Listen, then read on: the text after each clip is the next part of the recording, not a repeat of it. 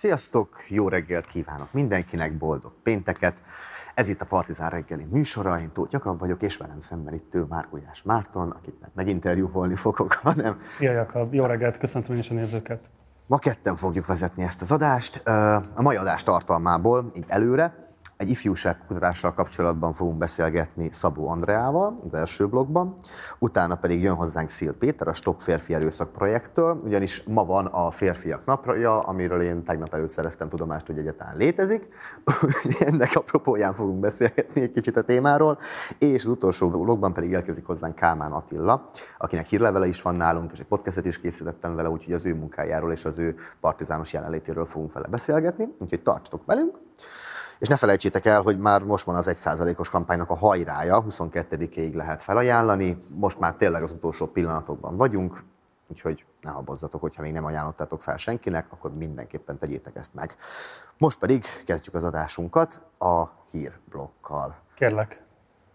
De azért előtte elmesélt, hogy milyen érzés most ott ülni a reggeli műsorban? Hát sokkal jobb. Hát így profi műsorvezető vezetése mellett itt csak így rá pihenek erre a székre, innentől kezdve nekem már jó dolgom. Nem... Jutalomadás az utolsó, azt Kb. Kb. Hát jó, akkor menjünk is a izével első hírrel. A Telex írta. Átszámolva 70 milliárd forintba került második Erzsébet temetése. Ez nagyjából 106, egész konkrétan 161,7 millió angol font. Hát ugye érték is kritikák a szervezést, hogy jelen körülmények között ez egy kicsikét talán túl sok. De nem tudom, én az egész királyi családdal így vagyok, meg az egész ilyen angol bulvár jelenlétével, meg világszintű bulvár jelenlétével a királyi háznak, hogy ez, na, nem tudom. Igen, én nem találkoztam még a monarchia olyan apologitájával, aki képes lett volna elmagyarázni nekem, hogy ennek igazából milyen közfunkciója van, ami miatt megéri ennyi pénzt elcseszni rájuk évente, most nem a temetésre gondolok, hanem úgy általában a működtetésére a királyi háznak. Hát igen, indokoltságot én sem látom, de hát rengeteg baromságot finanszíroz a magyar állam is reprezentatív okokból, tehát végül is el tudom képzelni, hogy van ennek valami fajta jelentősége az átlag brit szempontjából, de őszintén szóval valószínűleg meg kéne haladni már rég. Engem az érdekelne egyébként, annak egyszer után fogok nézni, hogy egyszer ráveszem magam, mondjuk már évek óta győzködöm magam ezzel kapcsolatban, hogy ott a, a földbirtokrendszer, mert hogy még rengeteg földtulajdonuk van, Igen. nagyjából az a fedezete az ő vagyunknak, az hogyan torzítja a piacot, vagy hogyan néz ki ott egyáltalán az agrárium. Úgy, hogy van egy ilyen királyi család, akik rengeteg földdel bírnak.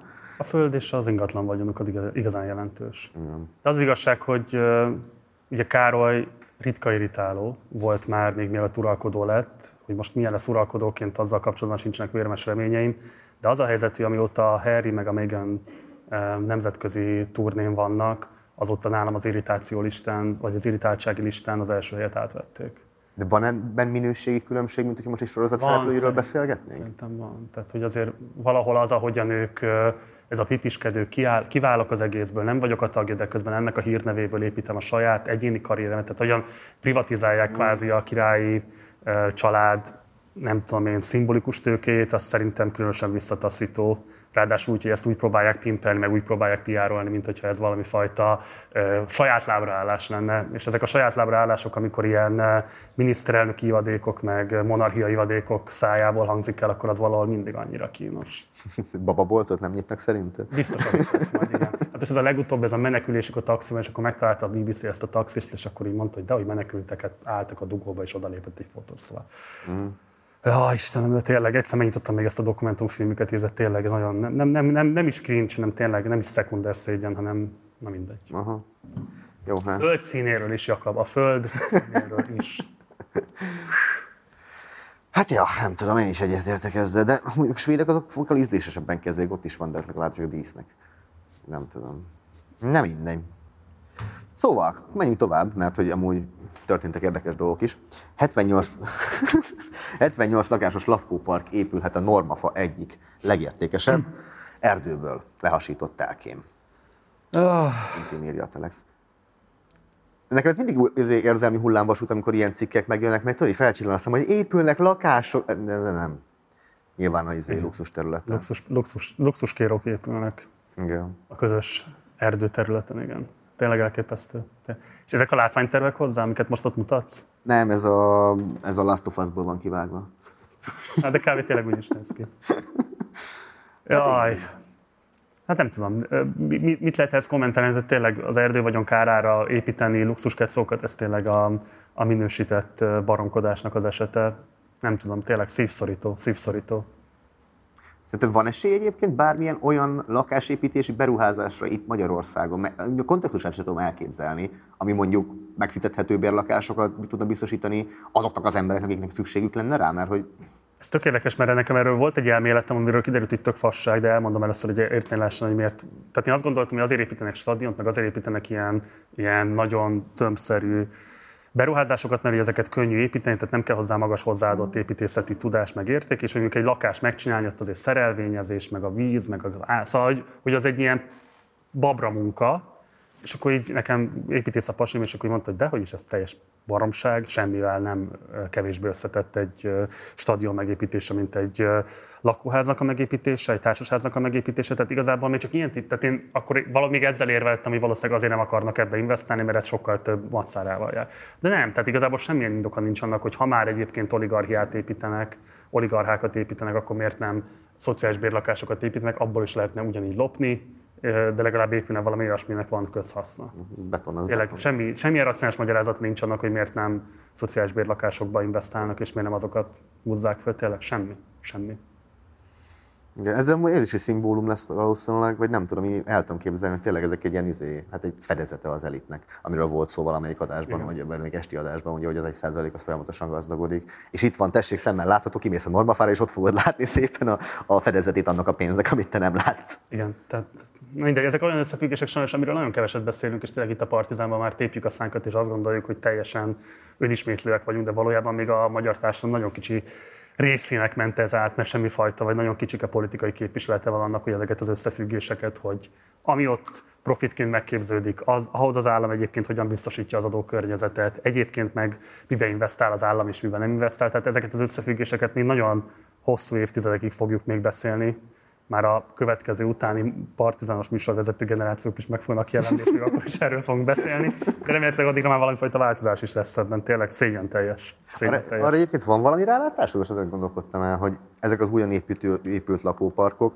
ezek valami koncepciót ö, itt sugalnak? A, arra gondolok, hogy nyilván ez ilyen szocialista lakóparkok, azok valamennyire egy ilyen életvitelt is hordoztak magukba. Ott volt park, játszótér, tudom én, néha még mozi is ezek az új építésű lakóparkok, ezek van valami koncepciója, vagy csak az, hogy még garázs is van alatt a panelhez képest? Hogy megtehetjük.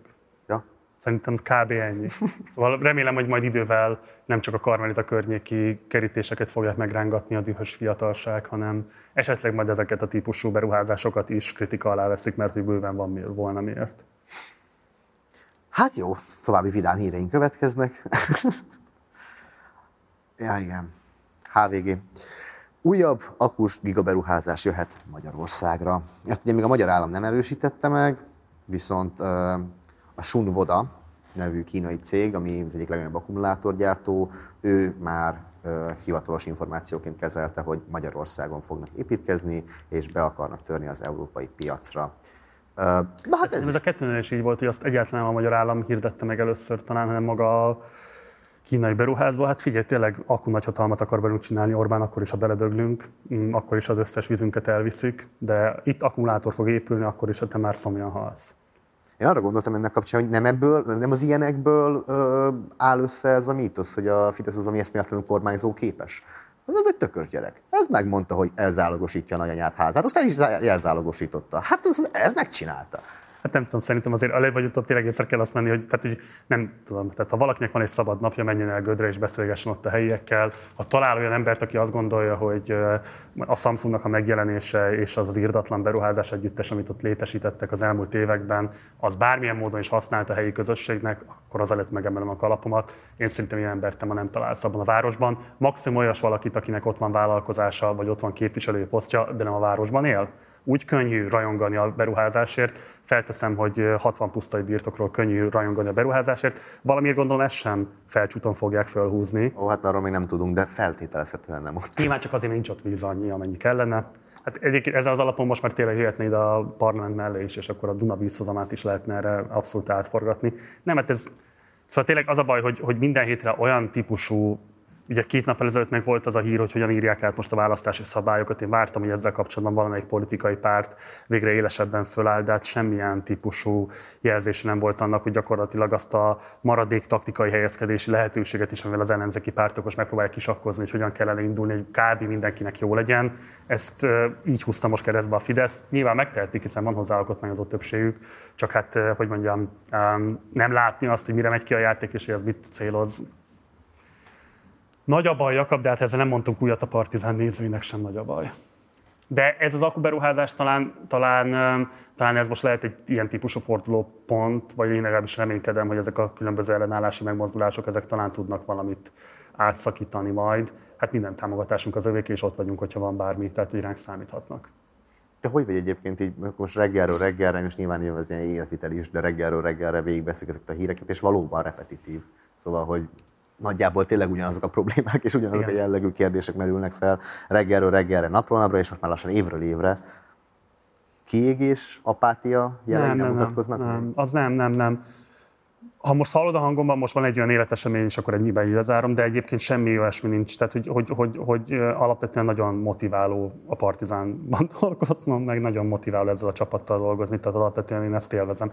Ezeket reggeleket is élveztem, bár láttam, hogy nyilván a, a csapat most már nagyon örül annak, hogy ez meg fog szűnni, és ez csak egy időszakos dolog volt, és hát ők tényleg embertelenül sokat dolgoztak a műszak, a gyártás, produkció, szerkesztők, és hosszan sorolhatnánk a többi department, tehát nekik nagyon sok munkájuk volt ezzel, de itt ülni reggelente és nézni a 4-es 6-os elvonulását, izgalmas beszélgetésekben részt venni. Tegnap is volt a Bárány Tibor Rézanna, de más vendégek is, tehát itt tök jó beszélgetések voltak, én nagyon élveztem. Na, csak tényleg hallottam egy kis apátiát a hangon, azt hittem, hogy ki lehet hozni belőle valami jó kis rendet, hogy most lett eleket mindenből. Nem, nem, nem, nem, nem. Az, azért az messze van. De nem, átérzem. Én is ma is az összes koalával egyetembe kísírt szemekkel keltem, tegnap felosztott a Richard Gere. Ott voltál a, ott, ott voltál az koncerten, tényleg? Milyen nagyon, volt? Hát nagyon jó volt, hát lehozták úgy, hogy csodásan. Nekik is látott idegen egy ilyen park, mégis egy underground zenekarról van szó. Ezt akartam kérdezni, mert én, na, én semmit nem tudtam róla, én a te videódat láttam, és akkor utána próbálkoztam még egy-két zeneszámmal. de, hogy, de, hogy, de hogy egyébként a videóban szerintem nagyon tehát cukik voltak, aranyosak voltak, izgalmasak voltak, érdekesek voltak, de hogy valahogy nem tudtam összerakni, hogy mit keresnek a Budapest Parkban, de akkor megértettem, hogy az az áró. Hát ez volt a búcsú koncert, igen. Hát figyelj, ez nem az a izé, otthon, otthon meghallgatom és megszeretem típusú zene, szóval hogy tényleg a performatív értéke a fontos, ami ott helyszínen van, úgyhogy ha nem szeretted meg őket a Spotify-ról, akkor lehet, hogy az Hát akkor rábasztál, nem most már? Rábasztam, akkor most már egy életre elúszott nekem. És a Karszonkó már, mert azt is meghallottam, az meg június 15-én lesz? Hát még az is lehet. Uh, hol látok én júniusig? Hol látsz a júniusig? Nem tudom, le, jó, jó lenne.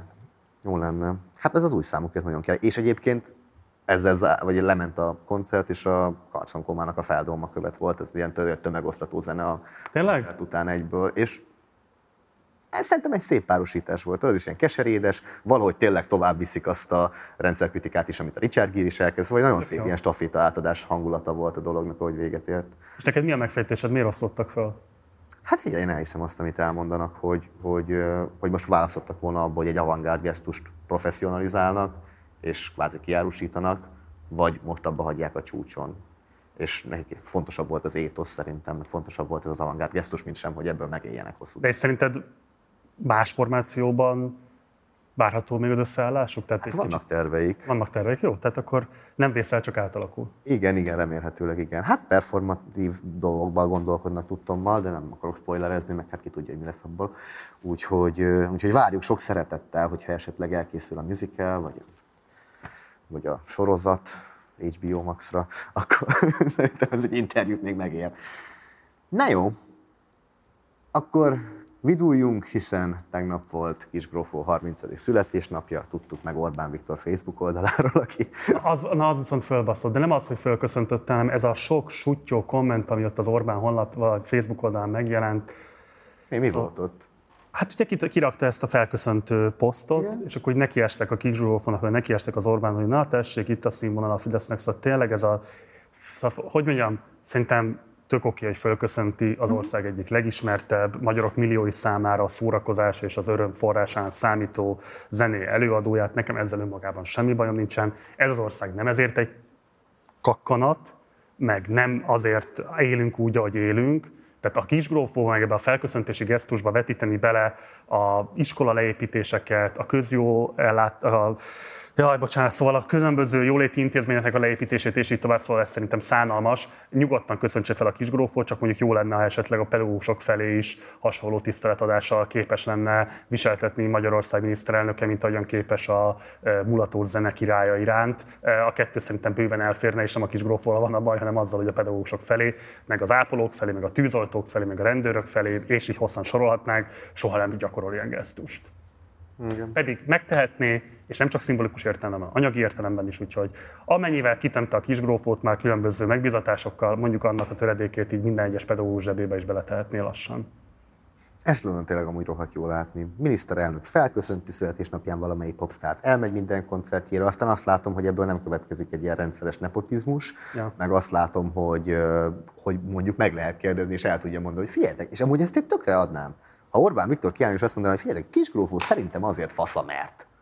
És én szerintem nem, én kizártnak tartom, hogy hallgasson. Ez valószínűleg nem, de hát meg azt, azt se állítom, hogy az azt első... nem látom, hogy az Orbán családék vasárnap az ebédhez berakják a kis grófót, és akkor a mulatásira tolja nem, nem, Alikó asszony a sűrcsirkéket a tányér, ki, hogy akkor most hajrá, jó étvágyat, jó ebédhez szól a nóta. Nem, őt elhívják, nem berakják CD-ről.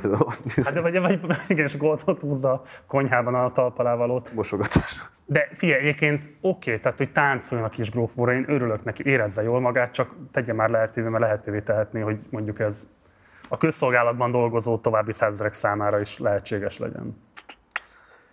Na jó, hát így. Menjünk tovább. Van egy bejátszunk, ugyanis a szerkesztők kedveskedtek nekem egy generációs témával az elejére. Jézusom, és... fogom azt érteni? első körben nézzük meg egy bejátszást, amit összeválogattunk, így Marcival ketten dobáltunk be olyan audiovizuális élményeket, amik ilyen generációs szinten meghatározóak voltak. Úgyhogy ebből csináltunk egy hosszabb összeállítást és aztán azt fogjuk kivesézni, úgyhogy most nézzük meg ezt a bejátszást.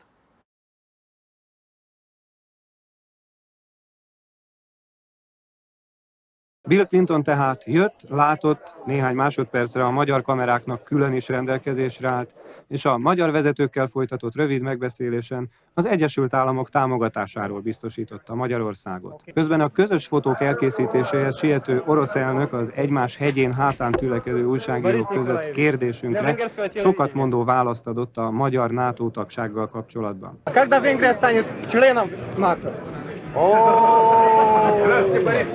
Ami akár azt is jelentheti, hogy Oroszország gazdasági gyengesége ellenére sem mond le egy könnyen befolyásáról a térségben új időszámítása a világtörténelemben. Példátlan terrortámadás indult az Egyesült Államok ellen, öngyilkos merénylők támadták meg az amerikai főváros több kormányzati épületét és New Yorkban a világkereskedelmi központot. Nem lopnál autót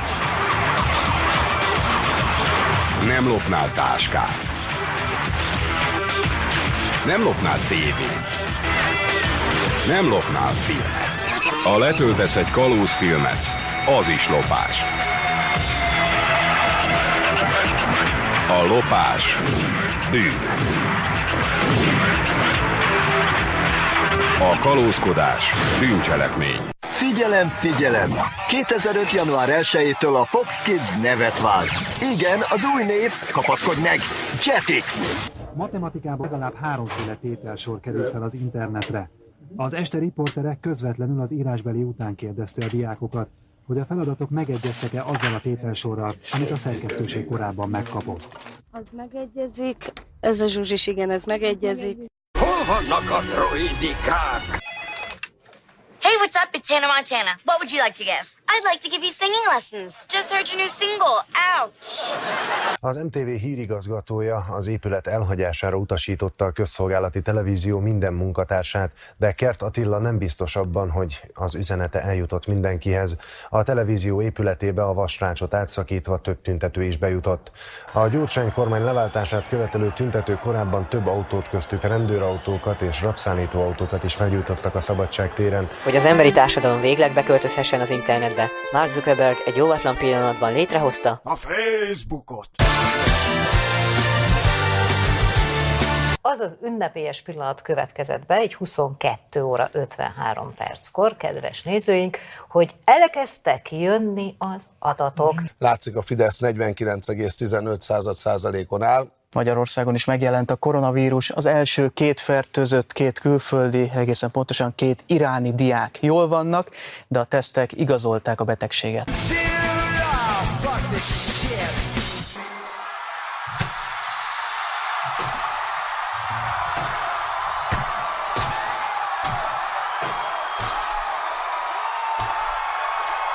God fucking love you all. We'll be back.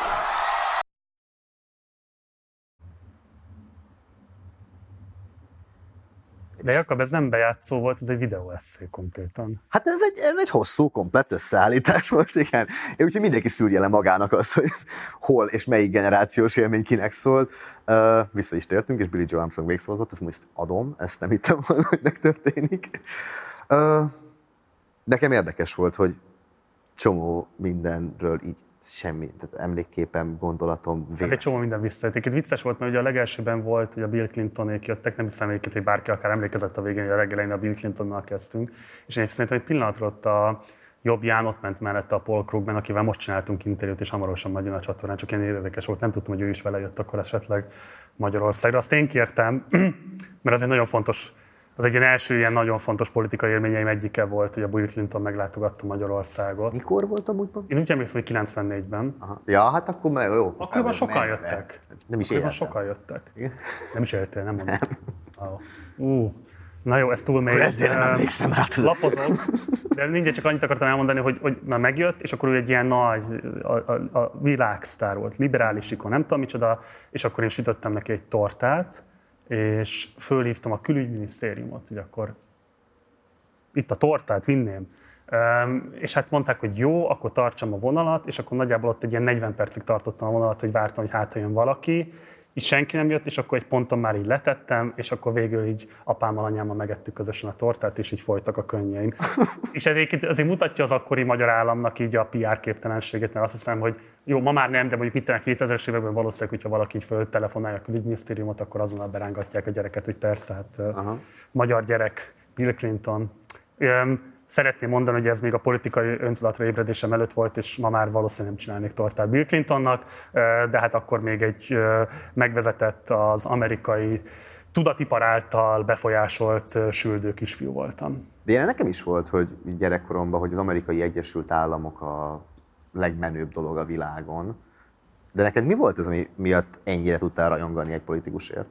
Hát, de, hát ő ugye megtestesítette mindazt, ami akkor így ráömlött erre az országra. A McDonald's, a nem tudom, fogyasztás lehető, reklámok, minden mm. színes, szagos, villog össze-vissza.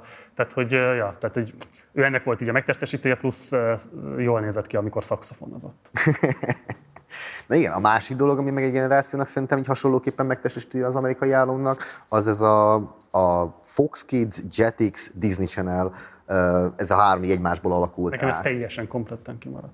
Hát a Disney Channel az már nekem is főleg hugaim miatt van meg, de az, hogyha én az Egyesült Államokban élnék, és valami hasonlót tudnék csinálni, mint itt a Partizánot, minden erőmmel azon volnék, hogy a, a Disney Channelnek a működését kicsit feltárjam, mert oké, ott volt egy ilyen kulturális hát, ö, probléma, hogy itt tulajdonképpen hát 10 év alatt, vagy 10-11-2 éves gyerekeknek már eladták és szocializálták őket a meséről a valóságsóra, meg a dokurealityre, meg, a, meg ezekre a takonyműfajokra, a, ami eddig nem nagy, addig kevéssé volt jelen, volt egy-két mese, ami ilyesmi volt, de alapvetően tényleg egy kreatívabb műfaj volt talán ennél. Igen? Hát, vagy legalábbis meg lehetett találni. De hogy ez a tényleg ez a, ez a fajta nem tudom, jó barátoktól is szarabb, szóval, hogy inkább, valahogy inkább az éjjel-nappal Budapest ö, színvonalához közelítő kulturális nívóval, na, sznobírja, de mindegy, érted? Szóval, hogy tényleg borzasztó minőségű cuccok voltak, és borzasztó ízlésre megcsinált dolgok, ami az egyik fele, a má- a másik fele meg, ami még fontosabb, hogy ott több generációt kineveltek, akik hát ö, nagyon nehezen tudtak utána érvényesülni, meg a lelki békéjüket megtartani. Szóval Demi Lovato, teljesen, őt állítólag abuzálták is effektíve a, a, a Disney Channel-nél, ugye, állítása szerint.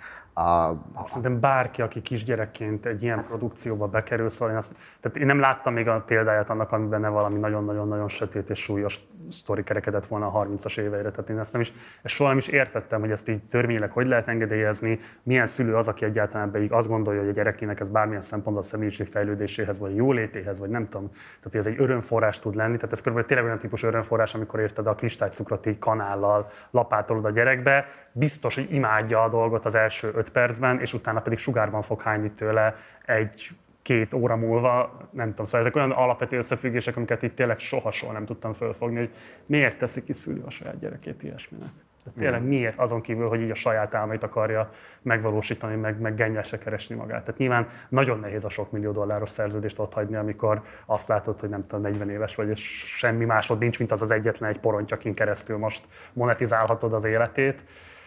De hát ez, jaj, na mindegy, nem tudom, Ezt, fölfoghatatlan. ezt én nagyon könnyen meg tudom érteni. Tényleg a, a társadalmi mobilitás egyetlen lehetőségét, amikor ebben látod, akkor ez van. Hát Ez már nem is a mobilitásról szól, hanem ez, ez, a, ez, a, ez a gennyesre mobili, mobilizálódás kérdése számomra. Hát persze, de még ezt le tudom szarni amellett, hogy, izé, amellett, hogy van egy, van egy Disney, ami ugye már most nem feltétlenül emiatt, de ugye akkor óriásán nőtte ki magát, hogy gyakorlatilag mindent felzabál.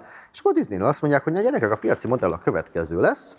Um, rohadt olcsó sorozatokat fogunk gyártani, felfuttatunk, hát minden évben 10-18 ki tudja, hogy honnan érkező gyereket, akik majd reprezentálják a saját generációjukat, ezt nem fogunk kifogyni belőlük. Hát az biztos, hogy nem. És akkor ezeket daráljuk, és őket darálják, és darálták nem tudom hány éven keresztül. Azt nem tudom, hogy létezik-e még, de... Biztos valamilyen formában ezek dolgok léteznek, ezek, so- ezek biztos, hogy soha nem szűnnek meg. Ja, szóval, erre piaci modellt építeni, az, az rendkívül aljas. Viszont az érdekes volt még nagyon a, a nem lopnál. Ja. Ugye ez egyébként tényleg nagyon érdekes abból a szempontból, hogy nyilván röhelyes egyrészt, mert ugye akkoriban az a típusú net, amin keresztül mondjuk le lehetett tölteni egy filmet, tehát az nem tudom, 5-6 óra volt, tehát én emlékszem érted, egy MP3-at nem lehetett leszedni negyed óra alatt a Napsterről, és na mindegy. De ugye mi a legfontosabb volt, hogy így tényleg egyébként az biztos, hogy az én generációmban azt így nagyon erősen elültették, hogy így a szerzői jog az az egyik ilyen legnagyobb és a legfontosabb tiszteletben tartandó magántulajdon forma. Abszolút.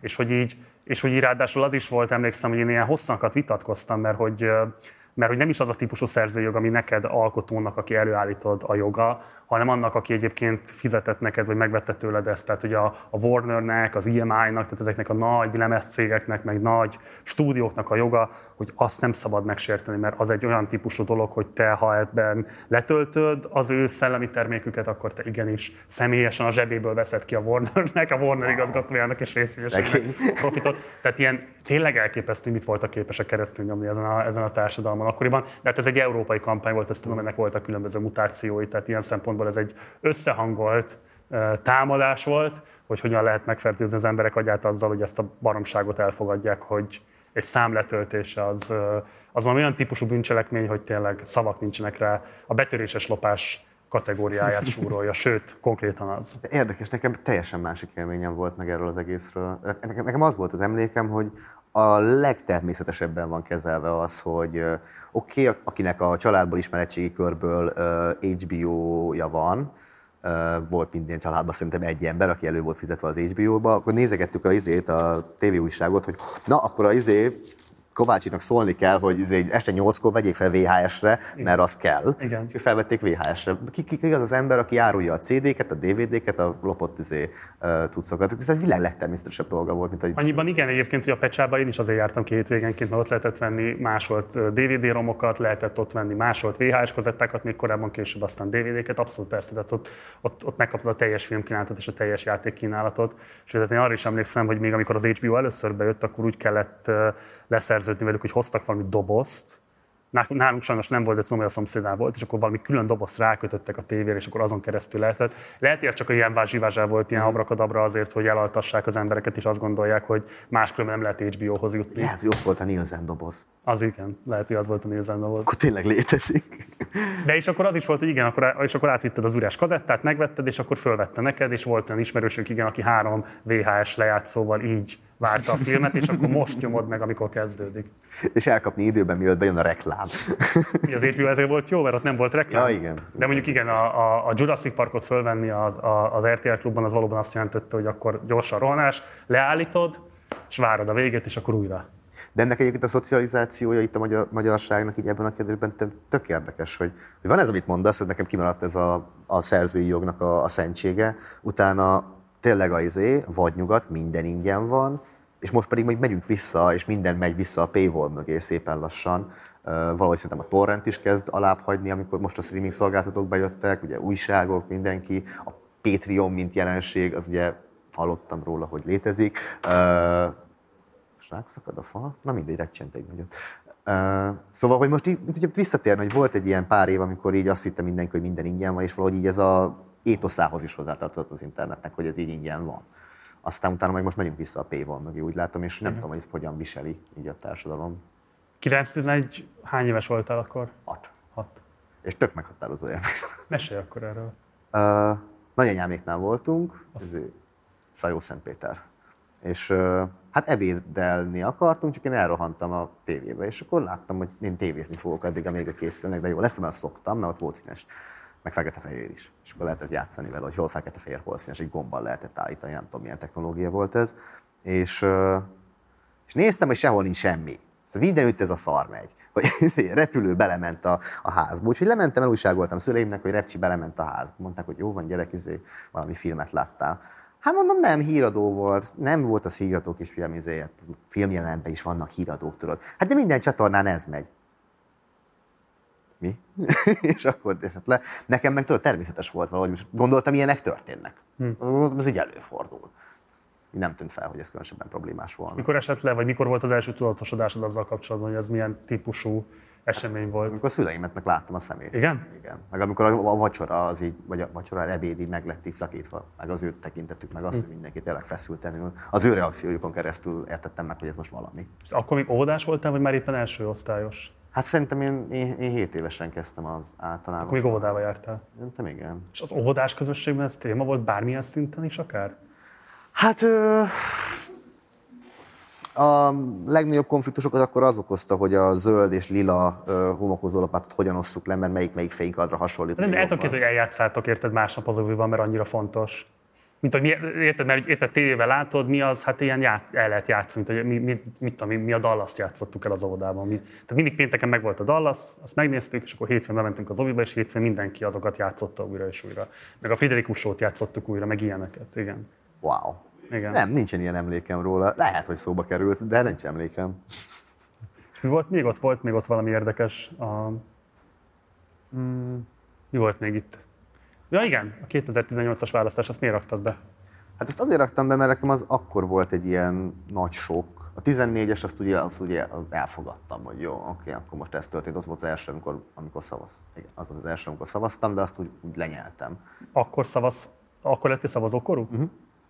Azt úgy lenyeltem, de 18-ban ott, ott teljesen megfagytam, és a ismeretségi köröm, akikkel beszéltem, ott itt tényleg azt mondták, hogy na ott akkor 10 óra, 10 valahány perckor ott így megfagyott egy generáció egy pillanatra. De Itt a Nemzeti Választási Iroda szervere, mi? igen, mint a szerver, igen. Se harag, se ö, düh, se ö, szomorúság, lefagytunk. És a poén benne az az, hogy egy újabb generációtól pontosan ugyanezt az élményt hallottam vissza 2022-ből. És majd látjuk, hogy ez hogyan pörög még tovább. Igen, hát mindenki, egyszer megérkezik mindenki a bulikába. Igen, igen, igen. igen. Mi volt az utolsó? Az volt a, az volt a Disney, ugye? Vagy... Nem, az utolsó az izé Billy Joe Armstrong volt, amikor... Igen, bocs, igen, igen, igen, igen, elnézést, igen. De előtte volt még egy uh, bajlós árnyak is. I- igen, igen, igen, igen. Hát szerintem az egy érdekes, érdekes volt nálunk, hogy, hogy relatíve egyszerre indult három nagy franchise, és szerintem az, hogy a Star Wars, Harry Potter, Gyűrűk Ura trilógia, a három trilógia, vagy hát nem is tudom, hát rengeteg film, ez így ránk ömlött, az nagyon furcsa helyzet volt a 2000-es évek elején, hogy most itt van neked három ilyen franchise, amit így szarásig tudsz fogyasztani, és mai napig pörgetik, ugye? És nem tudom, hogy milyen lehet enélkül felnőni, mert nekünk mindig volt témánk. Mert ezek így darálták és rotálták egymást, mindig jött ez, és akkor mindig volt Harry Potter mánia, Star Wars mánia, Gyűrűk Ura mánia Hm. felváltva. És hogy nem tudom, ez valahogy annyira meghatározó ö, kulturális erővel bírt, hogy, hogy nem is tudom, hogy milyen lehet annélkül felnőni, hogy ennyire ne rágja a szádba a kultúripar az éppen aktuális trendit. Hm. Egyébként a bajósának az azért volt, az nekem is egy ilyen él- élmény, mert ugye én az eredeti trilógia bűveletében nőttem föl, pláne amikor így megtudtam azt, hogy ez egy trilógia, és nem csak a Csillagok háborúja, hanem van birodalom visszavág.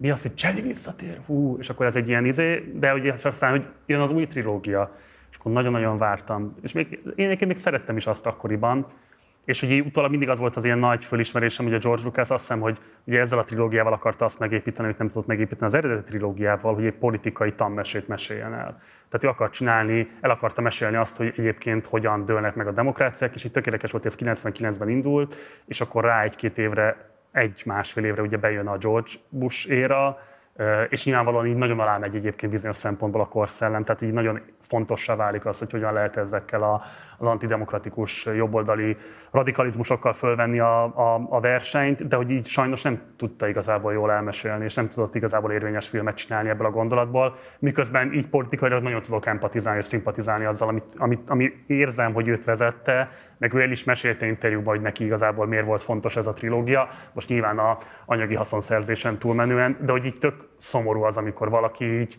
egyébként az alkotói pályáján hirtelen már beír oda, hogy megvan hozzá a tudása, megvan hozzá az eszközrendszere, megvan hozzá a szabadsága, csak valahogy pont a művészi invenciója, meg, meg esztétikai érvényessége nincs meg ahhoz, hogy ezt, ezt egy igazán erős generációs élményét tudja formálni.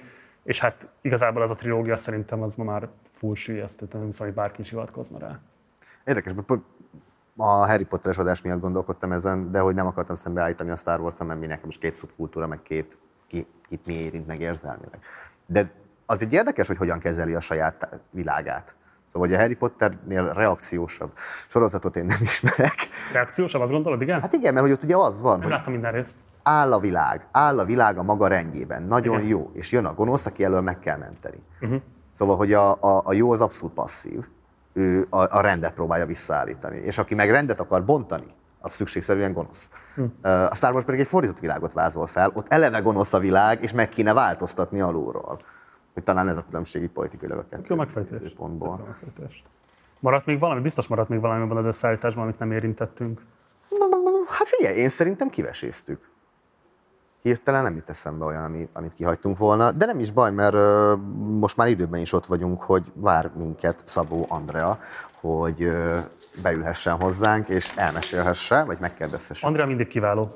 Igen, a Friedrich Stiftung most 2023-ban készített egy ö, kutatást, ami alapvetően az ifjúság körében ö, kutatott, és arra voltak kíváncsiak, hogy itt a kelet-közép-európai régiónak a fiataljai miben hasonlítanak egymásra az ő világ meglátásuk és a világban alkotott élményük, miben közös. Úgyhogy erről fogunk most velük beszélgetni, de előtte nézzétek meg azt a bejátszást, ami arról szól, hogy hogyan és miként tudjátok felajánlani a Partizánnak az adótok 1%-át. Hogyha már kívülről vágjátok, és minden reggel láttátok, akkor, és még nem ajánlottátok fel, akkor az alatt az idő alatt, amíg lemegy a bejátszó, és úgyis unatkoztok, akkor az alatt pont meg lehet csinálni. Úgyhogy kérem a bejátszást.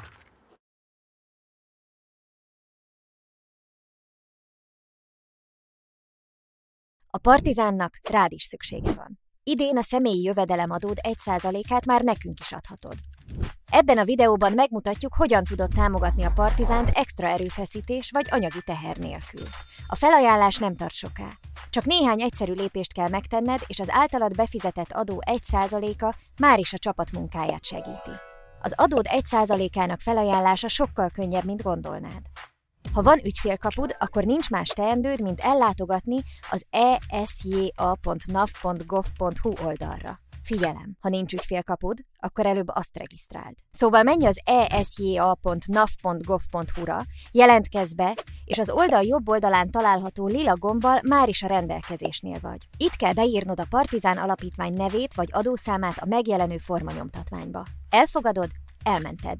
Kövesd a zöld gombokat. De még nem vagy kész. Még be is kell küldeni a szintén zöld beadás gombbal. Ennyi az egész. Szánd ezt a pár percet a partizánra, hiszen tudod, kérdések nélkül nincs változás. Ha túl gyorsak voltunk, aggodalomra semmi ok. Látogass el az sja1.partizánmedia.hu oldalra, és ott mindent részletesen megtalálsz.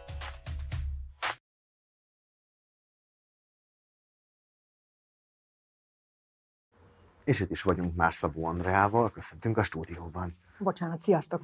Szia! Köszi, elfogadtad a meghívást. Mondtad, hogy akarsz kapcsolódni az előző blokkunkhoz, kérek, hogy akkor tedd meg. Igen, nagyon érdekes volt a beszélgetés, ahol itt a generációs élményekről beszélgettetek, és én egy kicsit idősebb vagyok nálatok, és gondolkoztam azon, hogy a 2001. szeptember 11-i esemény hogyan csapódott le nálam, és emlékszem pontosan úgy, hogy ebédidő volt, és szerettünk volna a munkatársaimmal ebédelni, és bekapcsoljuk a tévét, és pont azt látjuk, amit te mondtál, mm. hogy ott a repülő az épületbe, és van egy másodperc, határozottan emlékszem rá, hogy egyszerűen nem értettük magát a szituációt, hogy, hogy most akkor hogy került az a repülő, milyen mm. épület ez, és, és, és döbbenten nézett mindenki egymásra, és aztán arra is emlékszem, hogy miután ebédelni akartunk, mindenki eldobta a kajáját, és, és rohant ki, hogy akkor most hazamenjen, és otthon nézze ezeket az eseményeket. Tudtuk, hogy a történelemben vagyunk benne. Tehát éreztük, abban a pillanatban éreztük, hogy most itt valami olyasmit látunk, ami, ami meghatározó. És ha szabad még egy ilyen generációs élményről beszélnem, én ott voltam, amikor az ideglenes köztársasági elnök kikiáltotta a köztársaságot a Kossuth téren. Tényleg? Aha. Komolyan? Egyetemistak, fiatal egyetemistaként, wow. igen. És nekem ez egy alapvető generációs élményem. Ugye ott vagyunk a Kossuth téren, nagyon sokan, nem tudom megmondani, mennyien voltunk, de nagyon sokan voltunk, és igazándiból nem láttunk más, csak azt, hogy valaki kinéz a, a parlament ablakából, és beszél valamiről, hallani nem lehetett, mert Persze. nagyon rosszul volt behangosítva, csak az a tömegélmény maradt meg bennem. Ahogy átáll, átjárja az egész tömeget ez, a, ez az újongás, ez a felszabadulás élmény, és én mindig megszoktam mondani a hallgatóimnak, hogy én ott feladatot kaptam. Tehát én úgy éreztem, hogy ott, ott annak a generációnak, akik ott vagyunk, fiatal egyetemisták, mi megkaptunk egy feladatot, hogy védjük a demokráciát és a köztársaságot. És ahogy itt, mit tudom én, 10-15-20 év után beszélgetek olyan emberekkel, akik ott voltak, azok is pontosan ezt érezték, hogy ott mi kaptunk valami feladatot, hogy aztán azt jól teljesítettük-e, azt nem tudom, de ez az élmény nagyon erősen megmaradt mindannyiunkban. Azt borzasztóan érdekes, mert most keresek, kutatok, és nincs pozitív élményem politikai tüntetés, Aha. tömegélmény. Egyszerűen nincs, nem, nem, nem, nem jutott. De miért ne hülyésként amikor az SZF-t elfoglaltátok, és te magad is azért abban szerepet. Ott azért mondjuk szerintem volt legalább egy fél éjszaka, ami még képen keresztül is ja, ilyen igen. iszonyú... Tudod, van ez a minden jó, ha a vége jó. Az, inverze, hát az, az, az inverze is működik. Jó. Okay. Jó. Szóval a generációs élmények azok tényleg nagyon fontosak, és akkor szoktak még egyet mondani a kacsamesséknek a Igen. eltűnése. Én ezt nem tartom generációs élménynek, mert ez szerintem csak egy nagyon-nagyon szűk rétegnek volt valamilyen, és amikor generációkról beszélek az egyetemen, akkor én ezt mindig szoktam mondani, hogy na az, ami nem generációs élmény, hanem ez egyszerűen olyan kulturális sok hatás, hogy, hogy egyszer csak eltűnik egy mese, mert hogy Antal miniszterelnök úr éppen akkor halt meg, úgyhogy erről szoktak még beszélni. És ami még a, az én hallgatóimnak szokott generációs élmény lenni, az 2006. Tehát mind a mai napig, hát azóta már eltelt jó pár év, úgy beszélnek róla, pedig a mostani egyetemisták tulajdonképpen nagyon-nagyon picik voltak, hogy tudnak róla, hallanak róla, és ez valami olyasmi az ifjúsági szubkultúrába átment ez az egész esemény, amelyikről nagyon sokat beszélnek mind a mai napig ezekben a fiatal egyetemista körökben. És ez, ezen egyébként érdemes elgondolkodnunk, hogy miért van ekkora jelentőség annak a 2006-os esemény sorozatnak. Talán azért, mert nagyon sok fiatal van az utcán. És nem tudjuk mind a mai napig megmondani, hogy miért. Mert miért, miért van akkor a düh abban az időszakban, ezekben a fiatalokban, hogy ott törnek, zúznak, és, és hogy ez miért megy át annyira a, a popkultúra szintjén is az egyetem, a fiatal egyetemisták gondolkodásába rengeteg kérdés van ehhez kapcsolódóan is, de mindenképpen beszélünk a kutatásról, úgyhogy uh-huh. akkor térjünk rá az a témára, ami miatt igazából most bejöttél. Uh, igen, én is így vagyok vele, hogy ezt még ugye elfolytatnám egy darabig, de igen, menjünk rá akkor az aktuális kutatásra. Szóval, hogy itt tulajdonképpen itt a kelet-közép-európai térségnek a, az országait kutattátok. Az első kérdésem, ami ezzel kapcsolatban felmerült, mielőtt a konkrétumokra rátérnénk, hogy azt keresitek, hogy mi a közös uh-huh. ezekben az emberekben. Volt valami fajta külső minta a cseh, ész, lengyel, lett, litván, magyar és szlovák mintán kívül, vagy lehetséges, hogy az azonosságok, amiket kimutatott a tanulmány, az egyébként nem csak a régióra vonatkozik, hanem mindenki másra. Uh-huh. Is, ha megengeditek, ugye ez egy FES kutatás volt, tehát a Friedrich Ebert Stiftung kutatása volt, és hogy miért mondom ezt, hát nem kellene kötelező köröket futnom, de azért ez egy egészen elképesztő dolog. Van egy egyesület, vagy bocsánat, egy alapítvány, amelyik teljesen önerőből, öncélúan készít egy kutatást. Tehát ennek nincsen olyan értelemben semmilyen hozzáadott értéke, hogy ők ebből nem gazdagodnak, hanem egyszerűen tényleg érdekelte őket, hogy hogy néznek ki a közép-európai fiatalok. És az önérdek azért is nagyon fontos, mert nincs másik. Tehát, hogyha most elkezdenének keresni bárki az interneten, hogy keressen V4 plusz balti államok fiataljait megkereső kutatást, nincs. Egyáltalán nincs. Tehát ez a műfaj nem létezik. És amikor ezt 2021 nyarán elkészítettük, ezt egy egyéves előkészítő munka előzte meg. Nagyon sokat kellett győzködnünk kutatóknak egymást, hogy mi is a központi problémája a közép-európai fiataloknak, mert hogy általában a nemzetközi összehasonlító vizsgálatoknál az van, hogy kapunk egy kérdőívet, tessék, itt van, kérdez le, majd mi nyugati kutatók eldöntjük, hogy nektek mi a fontos, és most az a nagyon érdekes élményünk volt, hogy végre mi határozhattuk meg, hogy hm. a közép-európai szemszögből mi, a, mi, a, mi az érdekes kérdés. És ami nekem a legfontosabb tanulság, hogy tulajdonképpen ezek a fiatalok látszólag hasonlóak valójában nagyon sok minden elválasztja őket egymástól, és ami különösen nagyon érdekes magyar szempontból, hogy a magyar fiatalok mennyire eltérőek az összes többi másik hat országnak a fiataljaitól. Tehát, hogyha mondjuk ezt a magyar jelentést végigolvassátok, ebből az derül ki, hogy majdnem minden oldalon úgy kezdődik, hogy ilyenek a közép-európai fiatalok. Hogy kivéve a Gyevi bíró, kivéve a magyar fiatalok, akik egyébként teljesen másképpen gondolkodnak. Hát bocsáss, hogy ez egészen döbbenetes, hogy azt írjátok, hogy a 40, 40,5 százalék a magyar fiataloknak egyetért a szülei politikai nézeteivel, és így ez abszolút kimagaslik a többi vizsgált országból. Miért? Az ö, általában a közép-európai fiatalokra, és hogyha megengeditek, most a balti országokat is közép-európainak fogom nézni, ezt tudom, hogy nem teljesen így van. Ezt de... tehát nem most fogjuk lefolytatni, Igen, így van. a nyugodtan. Igen. Ö, általában jellemzi őket a konformitás. Tehát meglepően konform nemzedékről van szó, és ezen belül a konformitáson belül. Tehát a fiatalok nagyon nagy mértékben elfogadják a szüleik elveit, ahogy élnek, kimagasló a magyar fiatalok konformitása. Mindezt úgy, hogy egyébként egy online mintán készült a kutatás, és ebben az online mintában egyébként nem a jelenlegi kormányzó párt szavazói voltak többségben, hanem az ellenzéki pártok szavazói voltak többségben, és mégis jellemző ez az elképesztő konformizmus, nem csak Közép-Európában, hanem Magyarországon is. Egyszerűen nincs mivel szemben lázadniuk. Ezen nagyon sokat gondolkoztunk a kollégámmal, Bíró Nagy Andrással, akik a magyar kutatásnak a vezetői voltunk, és megpróbáltuk számba venni, hogy mik lehetnének azok a pontok, ahol lázadás van. Kapitalizmus ellen nem akarnak lázadni, mert a kapitalizmus tulajdonképpen alapvetően a fogyasztás szempontjából nem olyan nagyon rossz nekik. Lázadhatnának mondjuk a zöld értékeknek a semmibe vétele ellen. Az a helyzet, hogy a közép-európai fiatalok nem zöldek, hanem zöldikék, azt lehet tulajdonképpen mondani, hogy ők elvi szinten elfogadják azt, hogy védjük a környezetet, de amikor konkrétan megkérdezzük tőled, és te egyébként mit csináltál? Vagy hajlandó lennél többet fizetni érte, akkor én, hát én egy fillére se vagyok hajlandó többet. És ilyen értelemben a közép-európai fiatalok tök ugyanolyanok, mint a felnőtt népesség, mármint a zöld értékek vonatkozásában. Akkor mi a harmadik?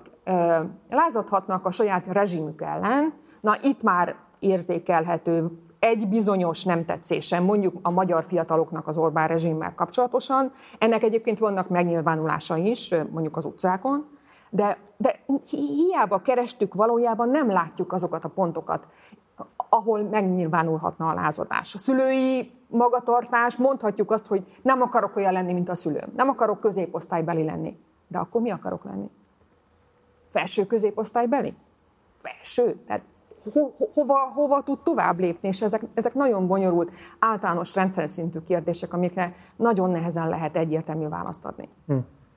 Mi akkor az is benne volt a kutatásban, hogy elenyésző százaléka a fiataloknak nevezte meg gyakori vita témaként a politikát családi összejöveteleken. Na most ebből nekem csak annyi jön le, de javíts ki, ha tévedek, hogy igazából annyira tabuskítva van a téma, és annyira nincsen nyelvünk arra, hogy megfogalmazzuk a politikai érzelmeinket. Részben talán azért is, mert örökölve kapjuk őket 40%-ba, hogy egyszerűen ez így nem okoz konfliktust. Teljesen igazad van, tehát egy alapvető szocializációs gap van a közép-európai régióban. Egyszerűen nincs politikai érdeklődés a fiataloknak, de mi ahhoz, hogy politikai érdeklődés legyen, ahhoz kell az, hogy otthon és ez nagyon fontos, otthon szóba kerüljön a politika, mint kérdés. De a politika az tabu.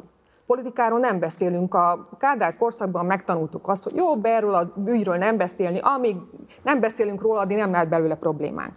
És ez a fajta gondolkodás tökéletesen öröklődött tovább az elmúlt időszakban felnőtt generációk körében. Nem azért, mert félünk a politikától, hanem mert érdektelen a politika a legtöbb család számára. Megmaradt az az elképzelés, hogy a politika valami olyasmi, ami nem nekünk szól, amiben mi nem tudunk semmilyen módon részt venni, mi ezt nem tudjuk befolyásolni, az valami felsőbb régiókban van, ehhez se energiánk nincsen, se tudásunk nincsen, se hozzáértésünk nincsen, és ez az, ami tabusítja a politikát, és ezért őszintén szóval a politikai rendszer nagyon sokat tesz, hogy így érezzék az emberek, hogy nincs, nincs kapcsolódásuk a politikához, és nem tudnak azon semmilyen módon ö, változtatni. És a magyar ö, rezsim hatványozottan tesz ezért, mert nagyon kirekesztő jellegű, egyáltalán nem akarja befogadni a, az alulról jövő kezdeményezéseket, és ez visszajön a fiatalokhoz. Tehát ők ezt érzik, hogy nem fognak tudni elérni különösebben semmit, hogyha nagyon ugrálnak, nix ugri-bugri, ahogy ezt hallottuk több alkalommal is. Ugye a másik ilyen érdekes megállapítás a kutatásotoknak az az, hogy általánosabban is elégedetlenek a, az életükkel a magyar fiatalok. Ö, azt mondjátok, hogy azért ki a kutatásotokból, hogy 16%-a a magyar fiataloknak elégedetlen az életükkel, ami első nem tűnik olyan nagy számnak, de ha megnézzük azt, hogy mondjuk a litvánokat mondjátok, akiknél 9% mindössze ez az arány, akkor azért ez mégiscsak valahogy elgondolkodtató. Milyen okok állhatnak el mögött azokon túl, amiket most az előbb elmondtál? Nagyon érdekes, amit mondasz, hogy ez a 16 ez sok vagy kevés. Azt gondolom, hogy ez mégse olyan nagyon sok, én valahogy azt gondolnám, hogy a negyed, tehát a 25 százalék lehet az a határ, amikor már azt tudjuk mondani, hogy tényleg van valamilyen elégedetlenségi faktor, de jó, fogadjuk el a 16 százalékot. Mit jelent ez elégedettség? Tehát nem tudom, itt megkérdeznénk magunkat, valószínűleg mi sem lennénk elégedettek az életünkkel, Igen. csak hogy ez egy elég viszonylagos dolog. Így van. Mit jelent az elégedetlenség ebben a helyzetben, ebben a kontextusban? Egészen konkrétan azt kérdezzük, hogy a saját életével és az élet lehetőségeivel mennyire elégedettek.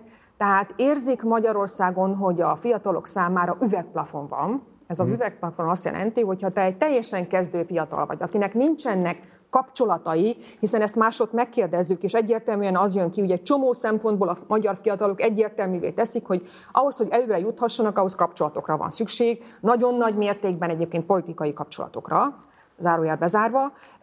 Tehát azt látják, hogy van egy üvegplafon fölöttük, és nem tudják el érni ezt, és pláne átszakítani ezt az üvegplapont, hogy a teljesen kezdőként mindenféle kapcsolatok nélküli fiatalok. Ezért van az, hogy Magyarországon a magyar fiatalok körében a legmagasabb a kivándorlási arány, és egész pontosan, ha megnézzük, a magyar fiatalok körében a legpolarizáltabb a kivándorlással kapcsolatos vélemény. Mit jelent ez? Az azt jelenti, hogy ha megnézzünk egy a rezsimmet inkább támogató és a rezsimmel szemben álló magyar fiatal kivándorláshoz, migrációhoz való viszonyát tökéletesen eltérő egymással. Sehol másik, semmelyik másik országban ilyen nincsen. Két szempontból is el, eltérő, a bevándorlókkal szembeni viszony, meg a kivándorlással szembeni viszony is teljesen más. Hm. A bevándorlással szemben a magyar fiatalok a legelutasítóbbak, ezen belül is kimagaslóan magas az Orbán rezsimet támogató fiatalok körében. A kivándorlás vonatkozásában pedig az látszik, hogy minél inkább nem az Orbán rezsim támogatója az adott fiatal, annál magasabb a kivándorlási potenciál, vagyis az az arány, hogy ő, az ő fejében megfordul az a gondolat, hogy, hogy elhagyja Magyarországot, és másút először tanuljon, aztán dolgozzon, és aztán adott esetben kint éljen. Nem tudom, hogy tudjátok-e, hogy a KSH adatai szerint 2017-18-ig Magyarországon egy kivándorlás volt jellemző, tehát nagyon sokan hagyták el az országot. 2018-ban volt egy plafon, és onnantól kezdve egy picike kis visszarendeződés volt, ami 2020-ban, 21-ben a Covid időszakában egy nagyon jól látható visszavándorlási hajlamot jelentett. És 2022-ben ez megfordult. 2022-ben újra több mint 20 ezer magyar vándorolt ki az országból, és ezek túlnyomó többsége magasan képzett, vagy szakképzettséggel rendelkező, vagy pedig diplomás fiatal volt. Úgyhogy 22-ben megint a kivándorlás volt a jellemző Magyarországon.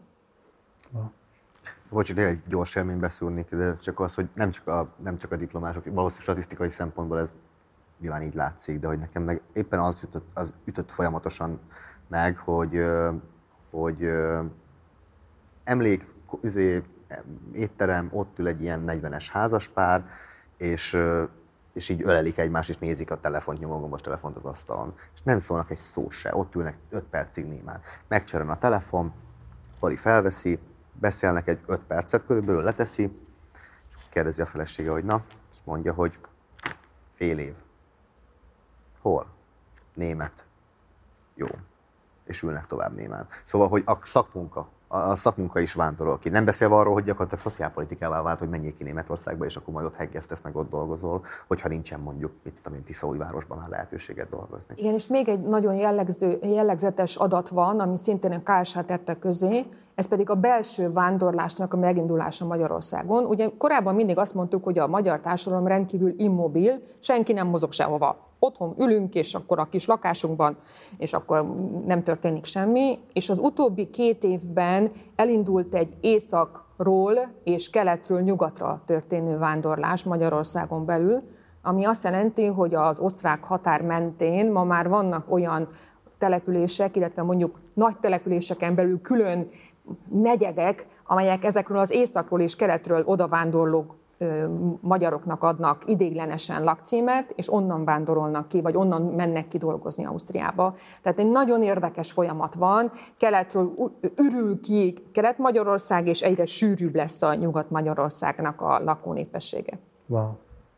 Van egy másik megállapításatok, ami szintén szerintem érdemes lenne a megemlítésre. Ugye azt írjátok, hogy a magyar diákoknak nagyjából a fele, vagy a fiataloknak a fele elégedetlen az oktatási rendszerükkel, és mindössze 18%-uk elégedett, tehát itt egy fordított arány figyelhet meg, illetve Észtországban minden tizedik diák elégedetlen, és a 71%-uk elégedett.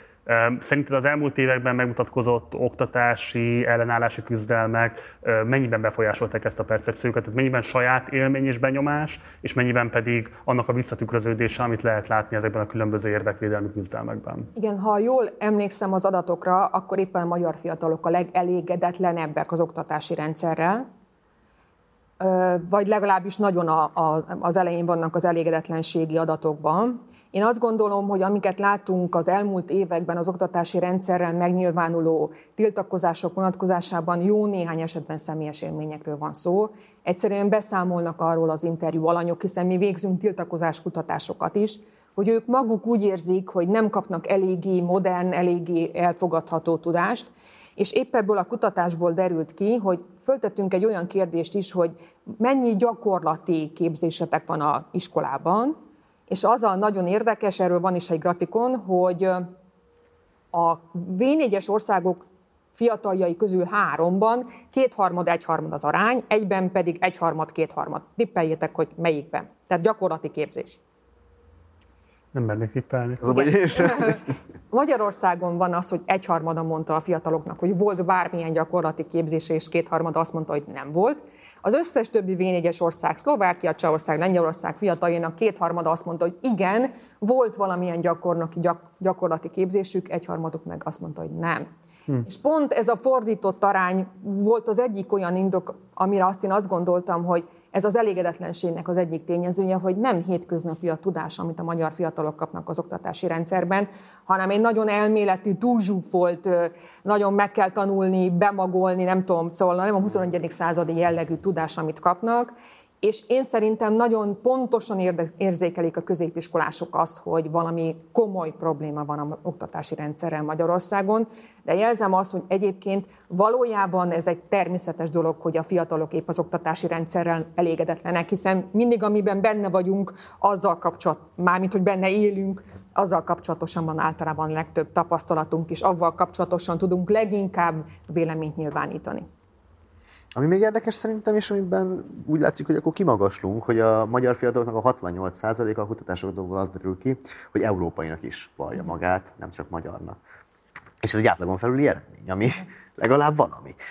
Mit lehet ebből vajon leszűrni? Igen, hogyha megnézzük a magyar jelentést, akkor annak azt a címet adtuk, hogy elégedetlenség, polarizáció, vesző EU pártiság, tehát próbáltunk egy ilyen optimista végkicsengést adni a jelentésünknek, ami egyébként nagyon pessimista összességében, az látszik, hogy az egész V4-es és balti régióban a fiatalok rendkívül elkötelezettek az Európai Unióval szemben, illetve nem is pontos az a kifejezés, hogy elkötelezettek, hanem természetes számukra az EU-s tagság.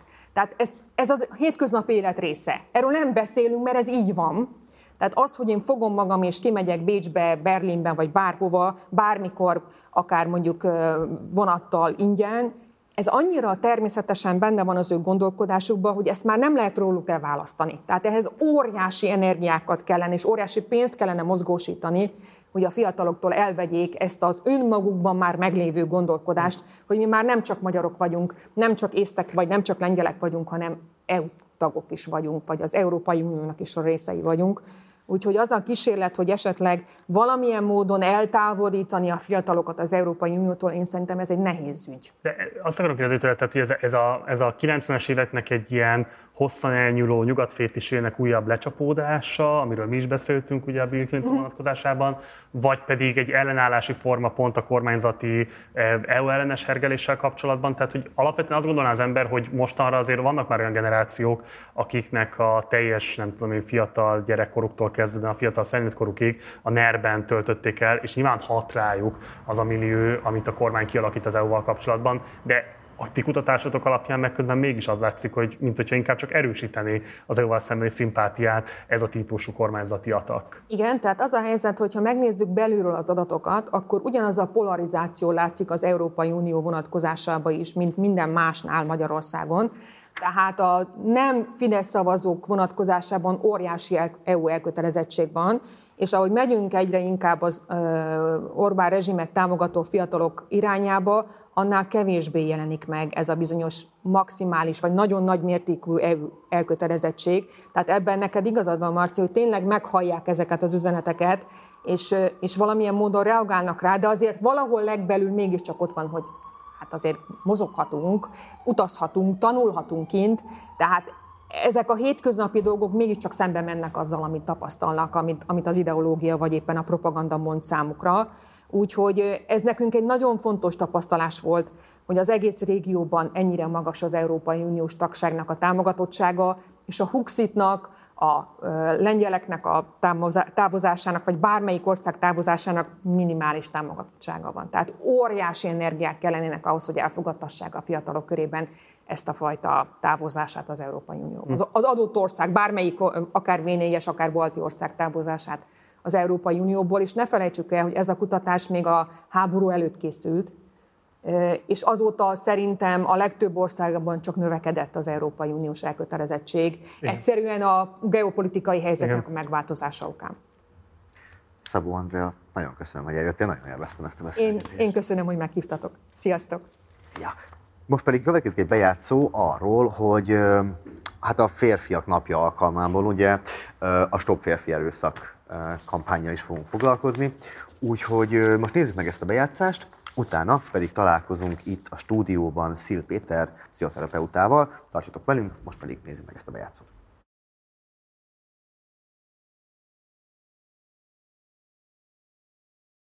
Mi az, hogy férfi erőszak? Egy patriarkális társadalomban férfiak ö, abból indulnak ki, hogy előjogaik vannak, és ezeket a társadalom mindenféle strukturális és kulturális és gazdasági kerettel biztosítja is nekik.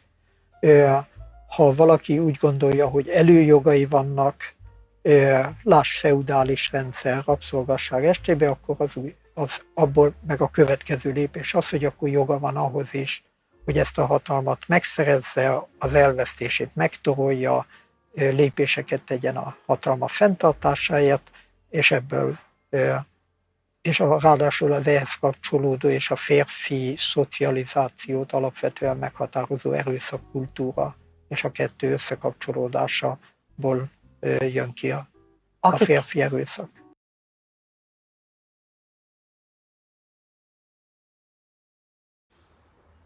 És itt is vagyunk Szil Péterrel, köszöntünk a stúdióban, köszi, hogy eljöttél. Uh, szóval a férfiak napja van. Uh, magyar férfiak. Magyar Ja, ráadásul magyar férfi Igen. napja. Igen, mert nem lehetett kitalálni, mert a Nemzetközi Férfi Nap az november 19-én van, próbáltuk kitalálni, hogy akkor ki hozta be ezt a Magyar Férfiak Napját, nem lehet tudni semmit róla, de annyit tudunk, hogy ma van a Magyar Férfiak Napja. Bárkinek van erről infója, akkor kérem, hogy a kommentmezőben eh, világosítson fel minket is. Ha ezt tudom, hogy ez ilyen exkluzív, akkor mentébe jövök, hogy valami ilyesmi. Na mindegy, de ami annál, vagy fokkal fontosabb, hogy most kitaláltak ki ezt a férfiak napját, hogy ö, van ugye a Stop Férfi Erőszak projekt. Erről egy pár szóban mesélnél nekünk, hogy pontosan mi a projekt célja, és mire próbáljátok felhívni ezzel a figyelmet? A Stop Férfi projekt az 2005 környékén jött létre. Eredetileg egy EU-s projekt volt, aminek az volt a célja, hogy a családon belüli erőszak kezelésével kapcsolatos külföldi jó tudást, jó gyakorlatot az Unióhoz frissen csatlakozott régióbeli országokba behozza. Én akkor már kb. 30 éve Svédországban, illetve Spanyolországban dolgoztam intenzíven ezekkel a kérdésekkel, és az én nemzetközileg is elismert szaktudásomra alapozódott egy két éves projekt Magyarországon, ami járt négy alapkiadványjal, első képzésekkel segítő szakembereknek, jogászoknak, és a két év letelte után, amikor már nem volt EU-s finanszírozás, akkor civil szervezetként folytattuk. A szlogenünk férfiak a férfi erőszak ellen, amit próbálunk tenni az, hogy teremteni egy olyan egyre kritikusabb, idézőjelben mondom, tömeget, ahol férfiak képesek a saját szerepüket megkérdőjelezni, tenni valamit akár a személyes életükben, akár társadalmi szinten a nőkkel kapcsolatos egyenjogos, egyenjogtalanság ellen és a, az erőszak ellen, illetve a másik nagyon fontos tevékenységünk az, hogy szakmai képzéseket tartunk és együttműködünk minden olyan kezdeményezéssel, amelyik az ellátórendszerben jó gyakorlatot próbál bevezetni. Én hadd kérdezzek valamit, ami egy lehet egy kicsit összetett kérdés, de nagyon kíváncsi vagyok a véleményedre. Ugye nyilván ez egy statisztikai, empirikus tény, hogy a családon, párkapcsolaton belüli bántalmazások, erőszakformáknak a döntő többségét férfiak követik el, ráadásul itt nagy a látencia, tehát a valós számokról még csak közelítőleg is lehet csak tudásunk, tehát ez, ez nyilvánvalóan nem is érdemes erről vitát nyitni. Ugyanakkor azt is gondolom, hogy ahhoz, hogy a férfiakat rávegyük arra, hogy egyrészt belássák ezt a statisztikai és empirikus tényt, másrészt pedig, hogy azt az önvizsgálatot, azt az önmegkérdőjelezést elkezdjék lefolytatni, aminek az eredményeképpen például az egyenjogtalanság terén mondjuk megpróbálnak új típusú viselkedés mintákat elsajátítani. Szóval, hogy abban, abban valószínűleg talán fontosabb az, hogy érdekelté tegyük őket egy erőszakmentes társadalomban, semmit, hogy rámutassunk arra, hogy ti vagytok a probléma fő forrásai. De hogy látod ezt a kérdést? Ez a font, tehát hogy a ti projektetek mire fókuszál? Mhm. A beláttatásra, hogy erőszaktevési formáknál a férfiak kiemeltebben elkövetők, vagy pedig érdekeltétételben abban, hogy mindenkinek sokkal jobb egy erőszakmentes társadalomban élni, független attól, hogy elkövető vagy áldozat. Oké. Okay. A, az úgynevezett férfi mozgalmak legérzékenyebb kérdésére tapintottál rá. Mertem remélni. Hogy? Mertem remélni. Ja, sikerült. A, ö, én a múlt század ö, 70-es éveinek végén, 80-as évek elején kezdtem a kérdéssel foglalkozni. Először Svédországban az első férfi szerepel önkritikusan foglalkozó férfi csoportok létrehozásával, utána Spanyolországban már nemzeti stratégia szintjén is, hogy hogy lehetne férfiakat megszólítani és beépíteni őket egy az erőszak elleni nemzeti stratégiába. Minden tapasztalat azt mutatja, hogy azzal, hogyha előnyöket próbálunk férfiak számára leírni a változás céljaként, akkor érjük el azt, hogy éppen annyi változik, amennyi ahhoz kell, hogy semmi alapvetően ne változzon. Wow. Okay? Mert, mert akkor add- addig a pontig jutnak el férfiak, ahol felfedezik, hogy ebből bizony, bizony csak veszteségeik vannak, kivéve egyetlen egyet, és ez az, amivel mi hősiesen próbálkozunk, hogy etikai kérdést csinálni ebből. Oké? Okay? Ugyanis a, a férfi erőszaknak a, a háttere, alapja az az, hogy férfiak előnyökkel születnek a nemük alapján ebbe a társadalomba. Okay? Az, hogyha valakinek jogosultság tudata van, akkor abból egyenesen következik az, hogy jogosnak tartja az előjogainak a megszerzését, megtartását, azoknak az elvesztésének a megtorlását, nem véletlenül egyébként a, a legsúlyosabb családon belül erőszak esetek túlnyomó többsége akkor történik, amikor a nő bejelenti a távozási szándékát, elvált, lófélben van, vagy már régen elvált. Okay? Tehát mi nem akarjuk átverni a férfiakat, oké? Okay? Az az etikai álláspont, amit mi fölkínálunk, én ezt egy nagy haszonnak tartom, hogyha az ember a nap végén úgy nézhet a tükörbe, hogy oké embernek tartja magát. De akkor bocsánat, még egy follow-up kérdés. Akkor mi a változás elmélete igazából a ti mozgalmatoknak? Tehát, hogy akkor szerinted mi az a beavatkozás, mi az az érzékenyítés, vagy adott esetben morális megkérdőjelezése a férfiak jogosultság tudatának, ami érdemi változást hozhat abban, hogy kevésbé legyenek erőszakos bűncselekmények áldozatai nők, akár párkapcsolaton, akár családon belül? Az etikai, az etikai megközelítés az azt jelenti, hogy mi természetesen tudjuk, hogy a legsúlyosabb bántalmazókat nem fogjuk elérni. Egyébként azt is gondoljuk, hogy a legsúlyosabb bántalmazókkal szemben a társadalomnak világos állásfoglalásokkal, akár jogi úton is kell fellépnie. Ellenben azokat a férfiakat, akiket amúgy elért emberi jogi gondolkozás, igazságosság és egyéb hasonló kérdések, próbáljuk kiterjeszteni a gondolkozásukat és a cselekvési terüket arra, hogy ez bizony érvényes a legközelebbi, legintimebb kapcsolataikra is. Folyamatosan azon gondolkodok, hogy, hogy nyilvánvaló az, hogy igen, milyen előjogokkal szeretnek a férfiak, és ez hogyan idézi elő ezt a jogosultságtudatot. De vajon hány százalékban vannak ezek a rendszer szintű beidegződések egy erőszaktevőnek a fejébe, és mondjuk hány százalékban szimplán az van, hogy egy akár neurotikus, akár nagyon rossz uh, lelkiállapottal operáló ember. Szóval hogy az, amit kívülről makróba lehet látni rendszer szintű tényezők, azok mennyiben hatnak a szihére, és mennyiben van az szimplán, hogy a szihi egyszerűen nagyon nem önreflektív, és és valamiért így fejezi ki önmagát. Uh-huh. Ez egy mindenféle nemzetközi kutatásban, statisztikában régóta megcáfolt feltevés, hogy a erőszak cselekmények között, tehát a pár, párkapcsolati erőszak hátterében pszichés problémák lennének. Körülbelül ugyanolyan mértékben van, mint, mint lopás, csalás, autórablás, STB mögött.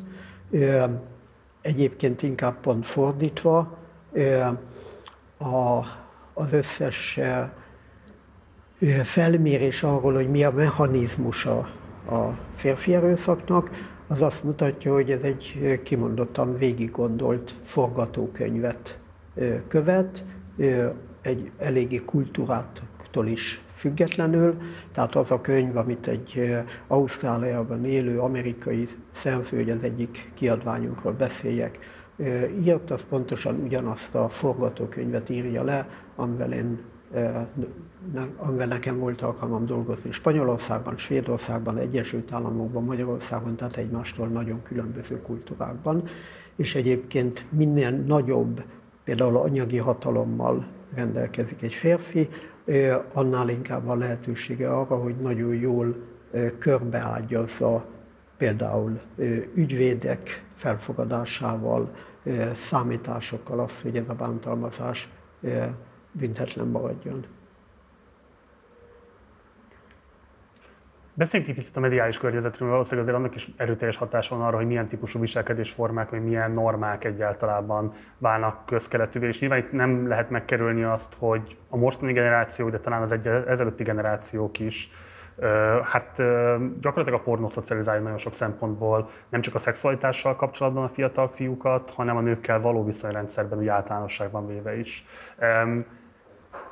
ha őszinte akarok lenni, ez egy ilyen elvesztett küzdelemnek tűnik. Tehát nem nagyon látom, hogy milyen típusú állami szabályozással lehetne elejét venni a hozzáférésnek a pornóhoz. Nem nagyon látom, hogy a szülők széles körében tudatosodna azt, hogy ez mennyire nagy probléma. Nem látom azt, hogy az oktatási rendszerünk készen állna akár csak megkapirgálni ezt az egész kérdést. Egyszerre van rettenetes prüdéria, másrészt pedig rettenetes tudatlanság a felnőtt társadalomban ezzel kapcsolatosan, miközben pedig azt lehet látni, hogy fiatal fiúknak, mondom most már legalább a második, de lehet, hogy a harmadik generáció úgy nő föl, hogy sokkal hamarabb lát pornót, vagy pornóban ábrázolt szexet, amit valószínűleg nem is lenne szabad annak nevezni, semmint, hogy valójában megtapasztalná azt, hogy mit jelent egy intim együttlét egy nővel. Szóval igazából mit gondolsz erről, hogyha realisztikusan nézzük, mit lehetne tenni a pornónak ezzel az elképesztő dominanciájával szemben?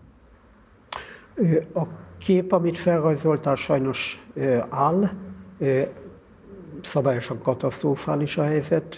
Egyébként mi 5.-6. generációval számolunk, és a pornóval kapcsolatba kerülés kora egyre lejjebb kerül, 8 éves kor körül számítják most. A,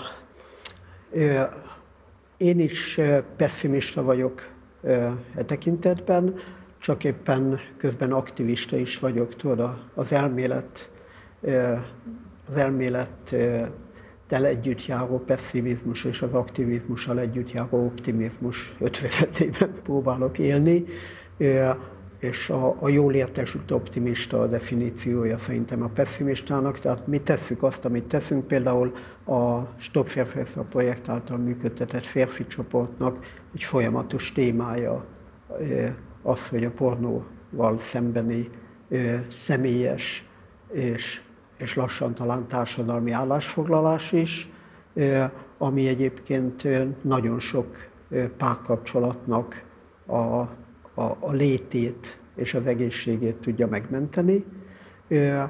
Mi dolgozunk azon, ami lehet, és Magyarországon ma őszintén szólva, tehát állami intézkedésben gondolkozni teljesen lehetetlen, ugyanis a, a a kormánypolitika teljes mértékben kétszínű e tekintetben, miközben pont azokat a magatartásokat emeli kormány szintre, amik aztán a pornóban is megnyilvánulnak, tehát az erőszak, dominancia, STB közben morális kérdésként fölvetni a pornográfiát eléggé kétszínű. Pornográfiával, ahogy mondod is, nekem ez mindig a legnagyobb problémám, hogy hogy elhangzik az, hogy az iskolában és a fiatalkorúakkal ne beszélgessünk mondjuk iskolában a, vagy oktatási intézményben a szexualitásról. Hát meg lehet tenni, de hogyha 8 évesen nem találsz fel egy pornó oldalra, akkor vagy nincs számítógéped, vagy, vagy letiltották a szüleid. Szóval nyilván egyre fiatalabban találkoznak a szexussal a, a gyerekek, ha más nem, akkor ilyen audiovizuális formában jobb esetben. Hogyan tudná egy oktatási rendszer szerinted az ideális körülményeket megteremteni arra, hogy, hogy beszélni lehessen egy ilyen dologról, és valami fajta edukációt folytatni? Természetesen, tehát az a törvény, amit említettél, az, az jóval több is, mint kétszínűség. A, a gyerekekkel beszélgetni kéne az iskolának, kéne ellátni egy szocializáló funkciót, a szocializáció nem a családban történik, ugye? Nem családiatás, hanem, hanem társadalmasítás a jelentése a szocializáció szónak. És, és az, hogy mi Olaszország fővárosa, azt megtanulja majd az ember, amikor először utazik életében, de az, hogy hogyan beszélgetünk egymással, mit jelent az egyenlőség, erre kéne oktatni, de a, ennek a törvénynek, tehát nem, nem láttuk időben, a bajt, amikor még az első Orbán kormány idején eltörölték azt az EU-s előírást egyébként, hogy az egyenlőség elnevelés része kell, hogy legyen az iskolai oktatásnak, és ehelyett bevezették a, a hagyományos családi értékek oktatását, akkor kezdődött igazából már ez az egész. De mit tartanál Ildomosnak, hogy tanórai keretek között, vagy, vagy biológiába, mondjuk biológia oktatásba belevenni? Mi van az az ideális formája ennek? A, az egyenlőségre nevelés, az, hogy egy idegen szót használok, az egy transzverszális kérdés, oké? Okay? Nem biológiai kérdés. egyszerre, van, egyszerre szövődhetne bele a történelem oktatásba, az osztályfőnöki beszélgetésekbe, a, a tornaórába. Attitűd kérdése, nem Pontosan, disziplína. Igen. Beszéljük arról, hogy volt Zuglóban tavaly egy kampány, amit az önkormányzat kezdeményezett, és amelyben ti magatok szakmai partnerként vettetek részt. Ebben ismert férfiak álltak ki szólaltak föl a családon belüli bántalmazások ellen. Ez egy eléggé Hát Magyarországon mindenképpen új ítás számba menő kampány volt, nyilván Nyugat-Európában számtalan ilyen típusú példát lehetne hozni, de hogy Magyarországon ez volt az első adás, talán abból a szempontból is különleges volt, nem csak abból a szempontból, hogy ismert férfiak beszéltek a férfi erőszak elfogadhatatlanságáról, hanem azért is talán az volt, mert hogy egy önkormányzati intézmény mondta azt, hogy emögé odaáll, és ebbe szívesen tesz erőforrásokat, és szívesen propagálja ezt. Mik voltak a legfontosabb eredmény ennek a kampánynak, azon kívül, hogy föl tudtátok hívni talán szélesebb körben a figyelmet a jelenségre? Ja. Szeretném rögtön kontextusba helyezni a plakátkampányt.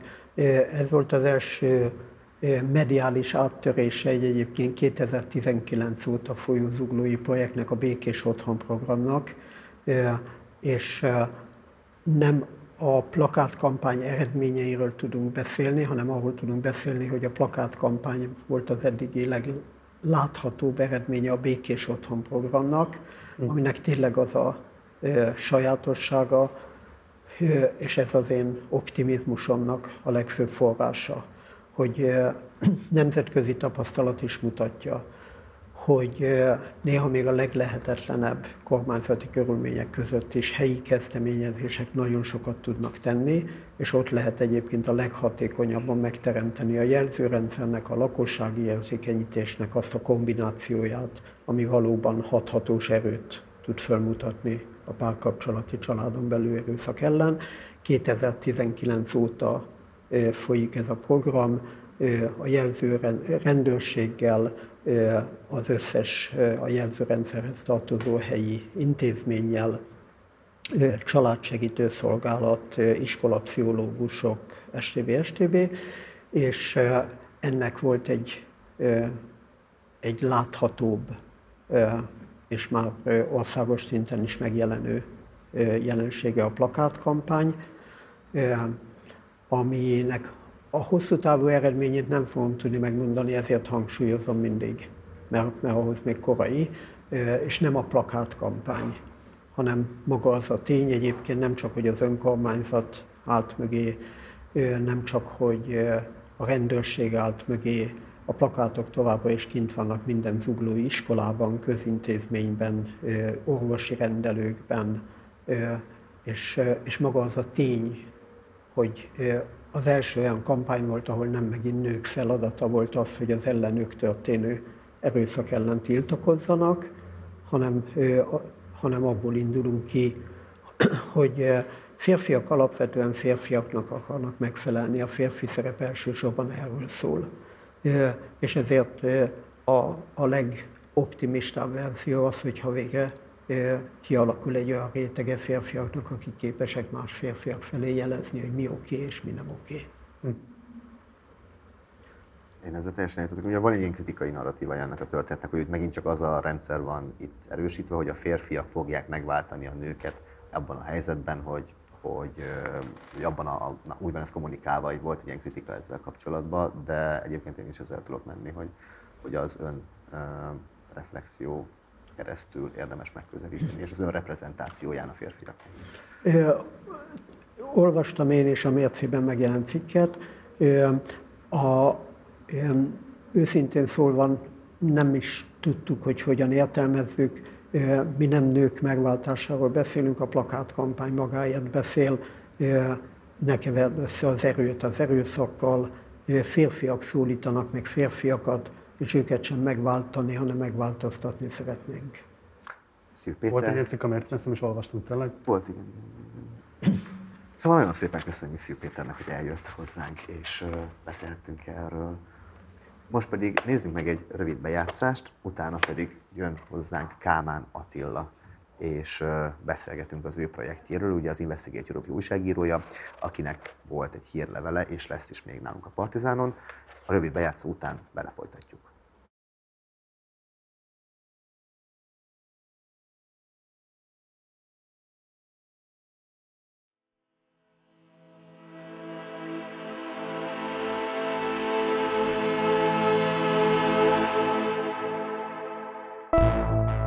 Ez a hatalmas csarnok a fővárosi hulladékhasznosító mű hulladékbunkere. Évente közel 350 ezer tonna lakossági hulladék kerül ide, hogy aztán elégessék Magyarország egyetlen szemét égetőjében. Mennyi hulladék megy itt keresztül egy nap, amit ennek a négy embernek le kell vállalni? Hát, ha két műszakba 100%-kal megyünk, akkor 60 tonna anyagot kell feldolgoznunk egy nap. Amiből végül újra műanyag lesz, annak körülbelül a 80%-a PET palack. Megdöbbentően nagy mennyiségű, szelektíven gyűjtött hulladéknak viszont más lesz a sorsa. 60% megy innen az égetőbe. Ez nem magyar sajátosság, hasonló problémákkal szembesülnek a hulladék feldolgozás során más európai országokban is. A műanyag hulladék legnagyobb részét kitévő csomagolásoknak mindössze 38%-át hasznosítják újra. Magyarországon csak a 25%-át. Hiába nő lassan az újrahasznosított műanyagok mennyisége, az újonnan gyártott műanyagoké még gyorsabban. A műanyag csomagolási hulladék mennyisége 3 millió tonnával nőtt az EU-ban az elmúlt 10 évben. Ilyen műanyag hulladék termelés mellett minden próbálkozás csak illúzió. De vajon nem illúzió a műanyag körkörössége a kezdetektől fogva?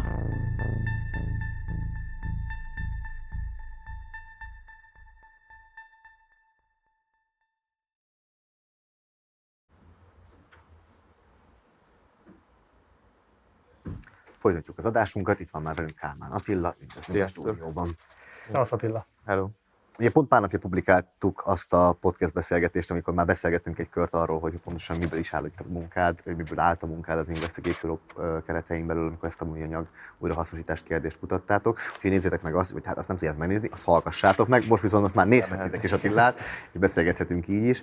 Szóval a bejátszóból kiderült az, hogy itt egy túltermelési válságról beszélgetünk. Uh, mit gondolsz, mennyire érdemes akkor mégiscsak az újrahasznosításról rúgózni? Hát ugye az szerintem egy tök érdekes tény, és engem nagyon meglepett, hogy az összes műanyagot, amit valaha termeltek a világon, körülbelül az 1950-es évek óta termelünk ugye nagyobb mennyiségben műanyagot, annak a kétharmadát globálisan az elmúlt 20 évben termeltük. Tehát itt van egy elég durva exponenciális növekedés, ami előrejelzések szerint még tovább fog nőni és ha megnézzük azokat a grafikonokat, amiket szerintem a videóban is fog majd látni, aminek ez volt a trélere, meg cikkekben és a hírlevelekben, amiket kiküldtünk is látszott, van egy ilyen meredek felfelé ívelés a termelésbe, és ha azon megmutatjuk, hogy mennyi az újrahasznosított műanyagnak a részaránya, akkor az ne, nagyon picit nő ugyan, de hogy a teljes volumen, tehát az, hogy mennyi műanyagot termünk, az sokkal nagyobb arányban nő. Tehát itt igazából rátolni a felelősséget fogyasztókra, arra, hogy gyűjtsenek szelektíven, ami egy jó dolog, mert hogy nyilván még ennyi újrahasznosított műanyag se lenne, de hogy az butaság, mert hogy itt az ipari érdekek diktálják leginkább azt, hogy mennyi műanyagot termelünk, és ezzel a mennyiséggel lehetetlenség bármit kezdeni, bármilyen módszerrel úgy tűnik. De akkor bocsáss meg, ez egy fontos kérdés, hogy akkor milyen eszközökről érdemes egyáltalán beszélgetnünk, hogyha mondjuk európai szinten változást szeretnénk elérni ebben a kérdésben. Tehát hol lehet elkezdeni a nyomásgyakorlást? Próbálkoztunk jó példákat gyűjteni azzal kapcsolatban, hogy mit lehet csinálni különböző szinteken. A, ami nagyon jól működik, és látványos a különbség, azok a különböző betétdíjas rendszerek, ahol van műanyag visszagyűjtési rendszer, ott jóval nagyobb arányban hasznosítanak újra főleg PET palackokat. De ez a PET palackokra igaz csak, nagyon sokféle műanyag van, ami forgalomban van, ezek nagy része olyan csomagolóanyag, ami többféle műanyagból van, általában azért, hogy a márkajelzés jobban látszódjon rajta, jobban lehessen húzni, jobban lehessen kinyitni. Ezeket, mivel több rétegek és többféle műanyagból vannak, amik különböző tulajdonságok is lehetnek, ezekkel nagyon lehet mit kezdeni. Tehát egy Elsősorban például lehetne azzal valamit kezdeni, hogy olyan csomagoló anyagokat engedünk a piacra, ami valóban újra hasznosítható. Az neked kiderült a kutatásodból, hogy ez hogy változott meg Magyarországon? Mert én pontosan emlékszem, hogy amikor én kisgyerek voltam, akkor nem csak az üvegek döntő többségét lehetett visszaváltani, hanem bizony a műanyag palackokat hmm. is. És ez valahogy elkezdett feloldódni, elkezdett megváltozni, és mostanra gyakorlatilag szinte nincs is már olyan típusú műanyag palack, amit vissza lehetne váltani. Mindenki ezeket az eldobható palackokat forgalmazza, miközben mondom még egyszer, tehát a szabályozási környezet nem ez volt az országban. Mitől változott ez meg? Hát ugye most megint ez lesz majd jövő év elejétől, ugye kötelező lesz bevezetni majd ezt a visszaváltási rendszert, de hát alapvetően, hogy a kérdésedre is válaszoljak, az változott meg, hogy sokkal egyszerűbb a, ezeknek a csomagológyártó cégnek, meg élelmiszergyártó cégnek, hogyha egyszerűen csak kidobják a piacra azt, ami, ami van, és azok utána nem kezdenek semmit. Ez egy hatalmas költség igazából, hogy visszagyűjtsék, újrahasznosítsák, és kör, körforgásosát tegyék ezt a fajta működésüket, nyilvánvalóan azért, mert sokkal olcsóbb új dolgot gyártani, vagy új műanyagot gyártani, mint újrahasznosított műanyagot. Tehát az, az egyszerűen az olajár, meg ennek meg a vegyiparnak a működése az teszi lehetővé, hogy az új műanyag az mindig olcsóbb lesz, mint az újrahasznosított műanyag. De azt el tudni, kinek a lobby erre járt a mögött, hogy ez megváltozott ebben az országban? Pontosan ezt nem tudom, de hát nyilvánvalóan, tehát Norvégiában, ahol nagyon magas arányban hasznosítják újra a PET palackokat, ott úgy oldották ezt meg, hogy kivetettek egy adót azokra a cégekre, akik ilyen csomagolóanyagokat, vagy PET palackot dobnak a piacra, viszont hogyha megfelelő mennyiségben gyűjtik vissza azokat a PET palackokat, akkor ezt az adót elengedik nekik. Tehát egy ilyen pozitív ösztön, egyrészt ugye korbács, másrészt mézes madzag is, mert ha nem gyűjtöd vissza, akkor fizetned kell, ha viszont visszagyűjtöd, akkor meg tudsz ezzel tudod semlegesni még ezt a dolgot, és nyilván úgy számolták ezt ki, hogy jobban megérje visszagyűjteni, mint befizetni az adót, mert itt nyilván az is számít. Hogyha egy olyan adót állapítunk, mert szívesebben fizet be valaki, mint hogy valójában tegye valamit a környezetért, akkor nem fog itt tenni. Hm még egy kérdés engedjetek meg. Én most jöttem ugye Amerikából, és hát több városban is voltam, és onnantól kezdve én nekem ez az egész, hogy én, tehát ez a, a csomagolás fét is, amit így Magyarországon kárhoztatunk, az a kanyarban nincs ahhoz ez képest, amit ott lehet tapasztalni. Tehát az egyesével becsomagolt tojásoktól kezdve, az egyesével becsomagolt almákon keresztül, az becsomagolt almának a becsomagolásán áll. Szóval, hogy olyan mennyiségű csomagoló anyagot használnak, és ezek ráadásul mindegyike valamilyen típusú műanyag, vagy celofán, vagy pedig adott esetben alufólia típusú, tehát az, az talán még nehezebb újrahasznosítható, az feltételezném. Tehát, hogy mondjuk papír csomagoló anyaggal találkoztam a lehető legkevésbé. Erről mindjárt mondok. És akkor arról is beszél, igen, hogy, hogy az mennyiben papír és mennyiben nem. És akkor az egészet ugye azzal próbálják feloldani, hogy a csomagoló anyagokat tároló zacskonyben elviszed a dolgokat, az elvileg komposztálható. De ugye az, annak is valami elképesztő, igazából az is egy scam. Szóval csak azt akarom kérdezni, hogy alapvetően abba kéne gondolkodni azt szerinted a döntéshozóknak, hogy milyen alternatív csomagolóanyagokat vezetünk be, vagy inkább abban, hogy így valahogyan nagyon keményen rápirítani a körmükre ezeknek a különböző kis és nagy élelmiszerkereskedelmi láncoknak, hogy ne csomagoljátok már műanyag anyátokat is, mert egyszerűen az van, hogy nincs rá szükség. Egy almát el lehet vinni csomagolás. Nem fogok emlékezni már az elejére, mert megpróbálok sorba válaszolni az összes dologra, amit felvetettél. Ezt szerintem pár szóval le is írtam, meg no, azért érdemes megismételni, hogy Európáról szól ez a cikk, de azt érdemes így globális kontextusban megnézni, hogy a legnagyobb műanyag termelő régiók, az, az, az nem Európában jelen. Európa kb. 15%-át gyártja az összes műanyagnak globálisan, főleg Ázsiában és főleg Kínában gyártják a legtöbb műanyagot, és ennek a nagy része az a gyorsan szemünkbe kerülő műanyag. Tehát nyilván van egy csomó műanyag, amivel nincsen probléma, ez csomagoló anyaga, ami iszonyat gyorsan pörög, és igazából kb. azután, hogy megveszed, az már szemétté is válik, az, az kb. 40-45% az összes műanyag termelésnek. Amerikában, ha jól emlékszem fejben, nem vagyok jó számomban, nem vagyok egy olyan ember, de hogy talán Európában olyan 100 kg körüli szemetet termelnek átlagban az emberek, Amerikában 250 valahogy így. Tehát, hogy az nagyobb mennyiségben megy ugyanez. És valóban... Éves szinten. Éves szinten. És haladjak tovább a válaszokban, hogy nem, ilyen, nem, nem kell ennyi csomagolóanyagot a piacra dobni, vagy mi volt a Hát, hogy mit lehet csinálni? Tehát a csomagolóanyag mennyiségében kellene szabályozni a piacot, vagy pedig alternatív csomagolóanyagoknak a bevezetését szorgalmazni? És Azt is lehetne, de igazából Na igen, tudom, hogy mit akartam mondani, amikor megkérdezte tőled Puzsé Robert, hogy mi a legnagyobb probléma a világban, és mondta, hogy nem szeret az egy, egyszavas válaszokat. Én is hívjuk vele, hogy itt igazából baromi sok dolgot le kéne egyszerre tenni.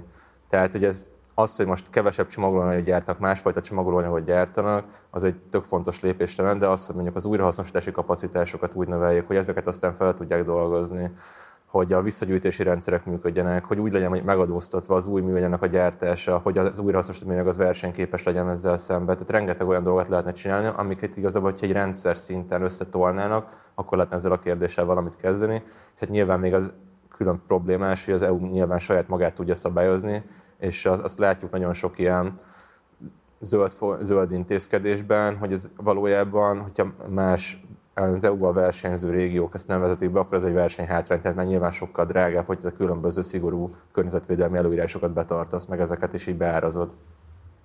Azon túl, hogy nyilván az amerikai az biztos durvább már a csomagolás mánia, de az derül ki a kutatásokból, hogy Magyarország viszont EU szinten is kiemelkedik. Ami a... engem tökre meglepett egyébként. Igen, de hogy ez, ennek, ennek mi lehet az oka?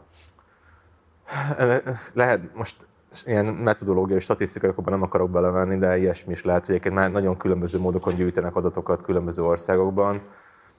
azon kívül tényleg fogalmam sincsen. Tehát, hogy megnézed, akkor igazából műanyag zacskókat, azokat talán kevesebbet használunk, most már mióta ilyen nagyon durva termékdíjat vezettek be rá, ugye egy pár éve.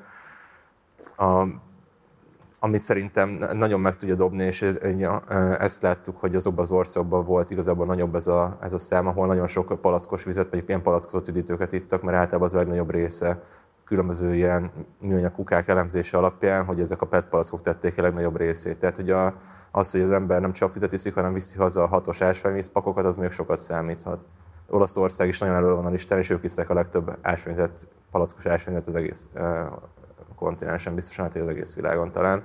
Tehát én főleg így ennek a számára írnám, de most csak így uh-huh. lövöldözök faktából, de hát hogy így erre konkrét választ nem tudok adni, de hogy ez, ez nekem így áll össze. Meg hát itt a válogatóból is láttunk képeket, és ott is az volt, hogy így nagy része az PET palack volt, amit aztán sikerült begyűjteni, meg visszavinni. Újra ha gondolok, azért tényleg Magyarországon az ásványvíz lobby az egy létező jelenség, meg hát igazából más országban fröccsözni is nagyon szoktak. Meg hát ugye azt mondtátok, hogy volt visszagyűjtési rendszer, de hát az, azért az se egy nagyon nagy újdonság, vagy tehát hogy ez is egy újdonság éppen, hogy műanyag palackokba kapjuk az üdítőket, meg az ásványzeket. Tehát hogy ez, ennek is nyilván gazdasági oka van, az üveget gyártani sokkal körülményesebb, drágább, visszagyűjteni a bármit kezdeni, az viszont sokkal könnyebb lenne, mert az üveg az egy olyan anyag, amit bárhányszor újra lehet hasznosítani.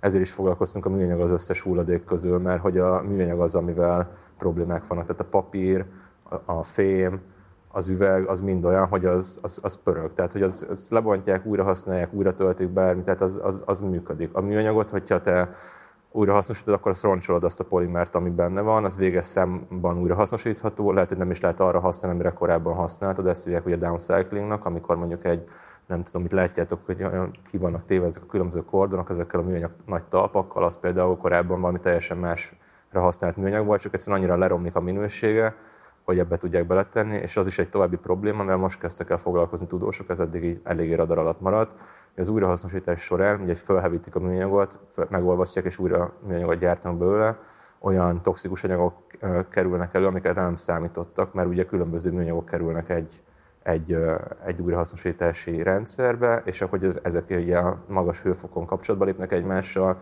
olyan toxinok szabadulnak fel, és, és kerülnek bele újrahasznosított termékekbe, amiket néha nem is tudnak beazonosítani mondjuk az édesére most ébrednek rá, mert mondjuk ez különösebb kémiai elképzettségek nélkül is így látatlanba merném mondani, hogy valószínűleg nem egy de ez környezet, barát de ez olyan marci, hogy ott, ott találsz ilyen dolgokat, ahova nézel. Tehát amikor Igen. így, ez kicsit hasonló ahhoz, most a műanyag kezd lenni az új mumus, mint ahogy a dohányzás volt korábban. Tehát a dohányzásról is rengeteg olyan tanulmányt látta, hogy ez igazából egészséges, meg segíti a vérkeringést, meg nem tudom. Tehát, hogy ez egy nagyon bevett lobby módszer, hogy tudósokat, meg különböző think megbíznak azzal, hogy olyan tanulmányokat készítsenek, ami valaminek a jótékony hatását, vagy a nem veszélyes voltát mutassa be, ez a műanyag lobbinál is ugyanígy működik. Ami szintén érdekes volt a tanulmányod, vagy, vagy a cikkedből megállapításként, hogy ha jól olvasom, akkor a kétharmada a műanyag hulladéknak konkrétan nem hasznosítható újra és hogy ez a kérdésem, hogy ezt azon kívül elégetjük, milyen más módon lehet igazából véget vetni a műanyagnak, amikor már nincsen további hasznosíthatósága? Nem az, hogy nem hasznosítható újra a kétharmada, hanem ez egy konkrét szám volt, ami a, ugye Magyarországon egy hulladékégető van, és ott uh, körülbelül nem, tehát a, a hulladék hasznosítóban ment a 60% égetőbe, ez most így Magyarországra igaz, meg egyetlen szortírozó üzemre. Tehát nem az, hogy ez globálisan így lenne, hogy kétharmad nem hasznosítható újra. Mi az EU-s átlag, arról lehetett tudni bármit? Mm, Mennyivel jobb? hogy ne kérdezz számokat. Jó, akkor, Csak maradjunk, maradjunk a magyar nem, példánál. Nem tudom, tehát hogy így, nagy rész, ugye sokféle műanyag van, látod mindig ezt a kis logót rajta, ez ilyen lekerekített, uh, ilyen újrahasznos, na, az nem az újrahasznosítást jelenti, az azt jelenti, hogy milyen műanyag van benne. Tehát ezért szoktuk azt gondolni, hogy ja, ezt újra lehet hasznosítani, tehát a polisztirol, PS felirat, az, az nem újrahasznosítható, ezek az ilyen ilyen elviteles dobozok például, amiket lehet, tehát hogy a PVC is nagyon nehezen újrahasznosítható, csomó minden más könnyebben újrahasznosítható, de hogyha ezek már hogyha nincs rajta ez a kis jel, és nem tudjuk, ez milyen műanyagból van, tehát mondjuk egy, egy olyan csomagoló, amit mondtam, hogy több fajta műanyag van benne, akkor az már bukó. Hm. Vagy mondjuk egy porszívócsi. Most egy porszívócsivel érted, mi van? Ki tudja. Igen. De akkor bocs, elégetésen kívül bármilyen más, tehát hogy ér véget egy műanyagnak az életciklusa?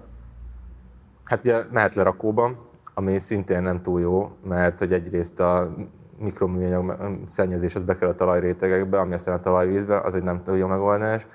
Jó megoldás lehet az, hogy mondjuk újra használunk dolgokat, ami mondjuk egy csomagolónál eléggé nehéz. Az újrahasznosítás az nyilván így adja magát, hogyha újrahasznosítod a dolog, azon kívül el lehet égetni, amivel szintén foglalkoztunk, az ugye azért jó, jó mert hogy energiát termel, tehát lényegében pénzt termel a műanyag, viszont arról, ott arról nincsenek nagyon adataink, hogy a különböző élő szervezetekben milyen mérgezőanyagok gyűlnek föl az égetők környékén. Ott különböző kibocsátásokat mérnek, légszennyezettséget, de azt, hogy ez valójában a, az élő szervezetekre milyen hatással van, azt nem annyira monitorozzák. Foglalkoznak ezzel néhány tudós. Ez is egy viszonylag milyen gyerekcipőbe járó dolog. Ott ilyen olasz iskolás gyerekek levágott körmétől kezdve fenyőtűig mindenfélét mértek, és azt látták, hogy különböző rákkeltő, meg ilyen idegrendszert károsító anyagoknak volt magas a koncentráció viszonylag, csak ott az nem, nem, nem biztos, hogy az kifejezetten az égető, közelben levő szemétégetőnek a hatása, tehát ilyen külső más hatásokat nem zártak ki, uh-huh. de benne van a pakliban, hogy ez, ez egy probléma. Azon kívül nyilván a saját életedben tudsz ezzel változtatni, a kezeddel szavazva, hogy milyen, milyen csomagolást veszel le. A másik dolog, amit lehet látni még a különböző termékeken, az az, hogy mostanában rákerülnek ezek a kis piktogramok, ami, amik szakszerűen megmutatják, hogy hogyan kell a kis teknőst nagyon vágni a, a hulladékoddal. Hmm. Volt szó az időbeli élettartamáról a műanyagnak, a térbeli ö, nem élettartam, ami ez neki, az útja, az útja. hogyan néz ki, hogy hogyan kerül a sarki penniből a kis teknős torkába a műanyag hulladék? hát a sarki penniből nehézkesen egyébként, mert amikor látod ezeket a képeket, hogy így mit bele van a műanyag hálóba, gabajodba a fóka, meg kiveszik a műanyag szívószálat a teknő sorrából, na, arról azt kell tudni, hogy ennek így Láthatok ilyeneket. Beszéltünk még állatkínzásról hosszasan, de szóval, hogy az óceánba kerülő műanyagnak a nagy része az egy viszonylag pici részen összpontosodik, és az ott ilyen Indonézia, Kína, Fülöp-szigetek, ott kerül viszonylag sok műanyag az óceánokba. Európából viszonylag kis százalékba kerül az óceánokba műanyag, az ilyen tehát 10 alatt van bőven, sőt, azt is meghoztam, hogy 5 alatt itt azért főleg a európai műanyag az vagy elég, vagy lerakóba kerül, ami nyilván, amit szétdobálsz a tengerparton, az bekerül, de épp ezért kicsi, és ugye elég magas még mindig a, a, a szemét exportja Európának, ami főleg fejlődő országokba kerül. Mert ugye, ahogy ezt egy egyik interjúban mondta, hogyha mi nem tudjuk megoldani a saját műanyag hulladék problémánkat, akkor majd ott biztos meg tudják oldani, ahol még ennyi kapacitás meg erőforrás sincs erre a kőolajként való újrahasznosítása a műanyagnak az mekkora perspektívát jelent? Hogy azt el tudni, hogy a MOL részéről van egy Olajiparba szeretnél működni, akkor nagy perspektívát jelent. Igen? igen? akkor igen. De ez egy nagyon drága dolog egyébként. Ez, ugye, a, most, hogyha arra utalsz, hogy a kémia újrahasznosítással is foglalkoztunk, ami ugye azt jelenti, hogy még az újrahasznosít, mechanikai újrahasznosításnál is sokkal magasabb hőfokon lényegében molekuláris szintre bontják le a műanyagokat, és akkor ebből gyártanak újra műanyagot. Ez egy nagyon érdekes dolog. Most ez egy elég erős lobby tevékenység zajlik, amellett, hogy ezt így úgy, úgy határozza meg az EU, mint valójában újrahasznosítás, és azért is megy elég, elég erős lobby tevékenység, hogy ami ennek a folyamatnak az elején megy műanyag, és a végén kijön végtermék, azt mind el lehessen számolni újrahasznosításnak. Ez egy nagyon technikai dolog, hogy nem mennék bele, hogy ez részletében mit jelent, de mondjuk képzeljük el azt, hogy bemegy egy tonna műanyag, abból lesz körülbelül 30%-ában, 40%-ában műanyag, valamennyi veszteség van a folyamat során, és mondjuk 50-55%-ból pedig különböző vegyipari alap, alapanyagok lesznek, amik többek között üzemanyagot is jelenthetnek. Tehát például tolú is keletkezik ennek a folyamatnak a során, amiből lehet üzemanyag. És a vegyipari lobby, az olajipari lobby közösen azt szeretné, hogy ne csak ezt a 30-40 nyi műanyagot, ami kijön ebből az egy tonna műanyagból, fogadják el újrahasznosítottnak, hanem mindent, ami nem, nem, nem a folyamat során szenvedett energiaveszteség. Tehát mondjuk egy ilyen 90% újrahasznosított ebből a dologból, és akkor erre szedni föl pénzeket, meg ebből okosabban működtetni ezeket az egyébként nem profitábilis üzemeket, és azt mondani, hogy valójában a műanyag 90%-át újrahasznosítottuk, csak hát abban a nagy része az mondjuk vegyipari alapanyag lett, vagy mondjuk üzemanyag, amit aztán újra elégetnek. Ezek az adminisztrációs trükközések egyébként hol ö, tetten érhetőek még a műanyaggal kapcsolatban? Hát hol nem igazából. Tehát, hogy az, a, az a helyzet, hogy ö, ugye nyilván a hulladék, az, az, ahol keletkezik, ott probléma, mm. és uh, hogyha már nincsen szem előtt, akkor ott már nem probléma, és ezt azért nagyon erősen próbálja minden kezér így szem elől eltüntetni, és úgy megoldani, hogy ez neki a lehető legolcsóbb legyen. És ebben mondjuk az baromira segít, hogy a Európából kifelé menő összes árunak, hogy a 2%-át nem kezelik fizikailag. Tehát most, hogyha 100 konténerből kettőt néznek át, és ez valószínűleg az se úgy, hogy az elején ott vannak a műanyagbálák, és a hátuljában meg nem tudom micsoda, addig nem fog bemászni senki. Tehát iszonyat könnyű igazából úgy megszabadulni a műanyag szemetettől, hogy annak innen nagyon legyen nyoma, és foglalkoznak is ezzel olyan aktivisták, akik a műanyag szennyezés ellen harcolnak, hogy valójában mekkora az a, az a mennyiség műanyagból, ami mozog a világban, ahhoz képest, ami különböző statisztikákból látszik, és ilyen sokszoros számokat hát becsülnek nyilván, de hogy mondjuk olyan dolgokat is jelent ez a becslés, hogy például nem szokták beleszámolni a műanyag exportba azt, hogy a textil export az hova irányul és mekkora volumenű. Ugye ennek jó nagy része az műszálas, és ugyanúgy műanyag, és ugyanúgy mikroműanyag lesz belőle, és ugyanúgy szennyezi mondjuk a környezetet, meg az élővilágot. És ha már csak ezt hozzáadjuk az, valóban műanyagként elkönyvelt exportot, akkor kb. megduplázódnak a számok. És egyébként elfelejtettem mondani, amikor mondtad ezt a papírt, hogy például Amerikában, ott nem gyűjtik külön a műanyagot és a papírhulladékot, ugyanabban a kukába kerül, és Amerikában azért a papírexport is kb. 40-50%-ban műanyagot jelent. Hm. És akkor ez, bocs, még ez, hogy tehát ezért is számít a szelektív gyűjtés, meg ezért is jó, mert egy, egy ilyen különbsége, hogy a papír és a műanyag egy kukába kerül, Persze. ott egy ekkora plusz problémát tud okozni. És akkor zárásként beszéljünk még egy kicsit a klímaváltozással kapcsolatos félreértésekről is, mert így nagyon sokszor szokták asszociálni a műanyag válságot, a műanyag termelésből adódó válságot a klímaváltozással, nevezetesen, hogyha sikerülne erre valamilyen megoldást hozni, akkor az a klímaváltozást is megállítaná, lassítaná, megfordítaná, és így tovább. Miközben nyilván a kettő között nincsen ilyen típusú összefüggés.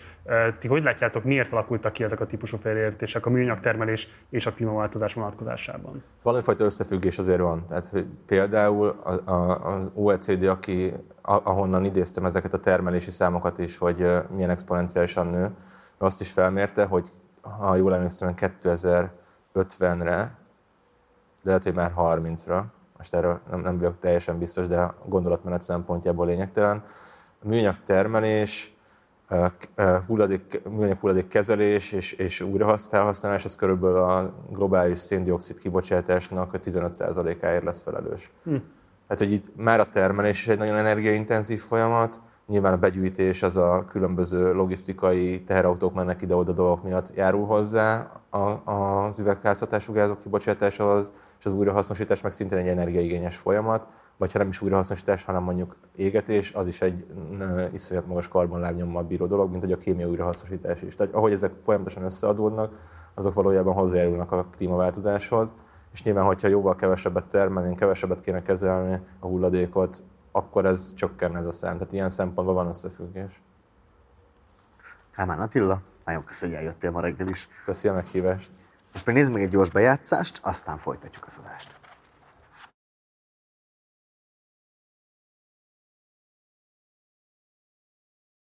Partizánnak rád is szüksége van. Idén a személyi jövedelemadód 1%-át már nekünk is adhatod. A felajánlás nem tart soká. Csak néhány egyszerű lépést kell megtenned, és az általad befizetett adó 1%-a már is a csapat munkáját segíti. Szánd ezt a pár percet a Partizánra, hiszen tudod, kérdések nélkül nincs változás. Látogass el az sja1.partizánmedia.hu oldalra, és ott mindent részletesen megtalálsz.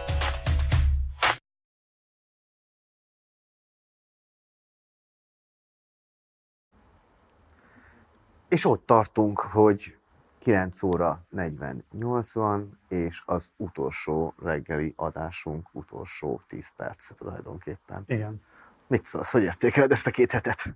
Még talán itt el kellett volna mondanunk az Attilával kapcsolatban, csak hogy esetleg akit érdekelnek ezek a típusú munkák, amiket az Attila és a csapat, aki az Investigate Europe-ot képzik. Szóval aki szeretné olvasni ezeket a különböző oknyomozó cikkeket, riportokat, az iratkozzon fel az Attiláiknak a hírlevelére, amit a Partizánon lehet elérni, illetve a Partizán és az Investigate Europe együttműködésében több videó is készül, illetve egyéb tartalmak, tehát a továbbiakban az Investigate Europe-nak a tartalmait magyar nyelven a Partizánon keresztül tudjátok majd elérni. És akkor a reggeli adásokra áttérve, hát én egyébként szeretem ezt a műfajt, szerintem alapvetően van egy jó fajta bája, mm. mindennel együtt. Meg ráadásul azt is gondolom egyébként, hogy sokkal könnyebben tud beilleszkedni az embereknek az ilyen tartalomfogyasztás, nem tudom én, szokásaiba. Az, hogyha van egy reggeli publikáció, és akkor utána eldönthetik, hogy ezt nem tudom én munkába menet, nem tudom, ebédszünetben, munkából hazafele menned, bevásárlás közben, vagy este lefekvés előtt mm. eh, hallgatják, vagy nézik meg, úgyhogy ilyen szempontból szerintem ez egy felhasználóbarát dolog, vagy legalábbis a visszajelzések is ezt mutatják számomra. Igen, tényleg felszabadító, legalábbis nekem felszabadító, hogy ilyen kis könnyed tud lenni, vagy nem kell annyira nagyon izélni. Rá feszülni. Szuper itt ülni. Na ez meg a másik, hogy ez nekem olyan jó érzés volt mindig látni, hogy az interneten túl van egy ilyen fizikai térben való Nagyon. manifestációja ennek, hogy Igen. partizán, nem tudom, láttátok-e, vagy jártok-e erre, de nyugodtan köszönjetek be, mondjuk most már nem leszünk itt, de... Egyébként ez meglepett, azt hittem, hogy sokkal többen meg fogják találni ezt a kirakatot majd a követ, az elmúlt két hétben. Tehát én fel voltam készülve arra is, hogy lesznek majd mindenféle eh, bepróbálkozások adott esetben, megjelennek mm. a nem tudom kicsodák is akár, eh, és ehhez képest csak két eh, nagyon kedves diák volt az, aki fölhívta a figyelmet a mai tüntetésre, ami ugye fél ötkor lesz majd a Kossuth téren, a Tiszaszobor mellett a gyülekező, a stúdióból én fogom vezetni a közvetítést, a helyszínen pedig a TikTokon keresztül Jakab fog majd közvetíteni, de ezen kívül senki nem használta reklámfelületként a kis um, ablakunkat.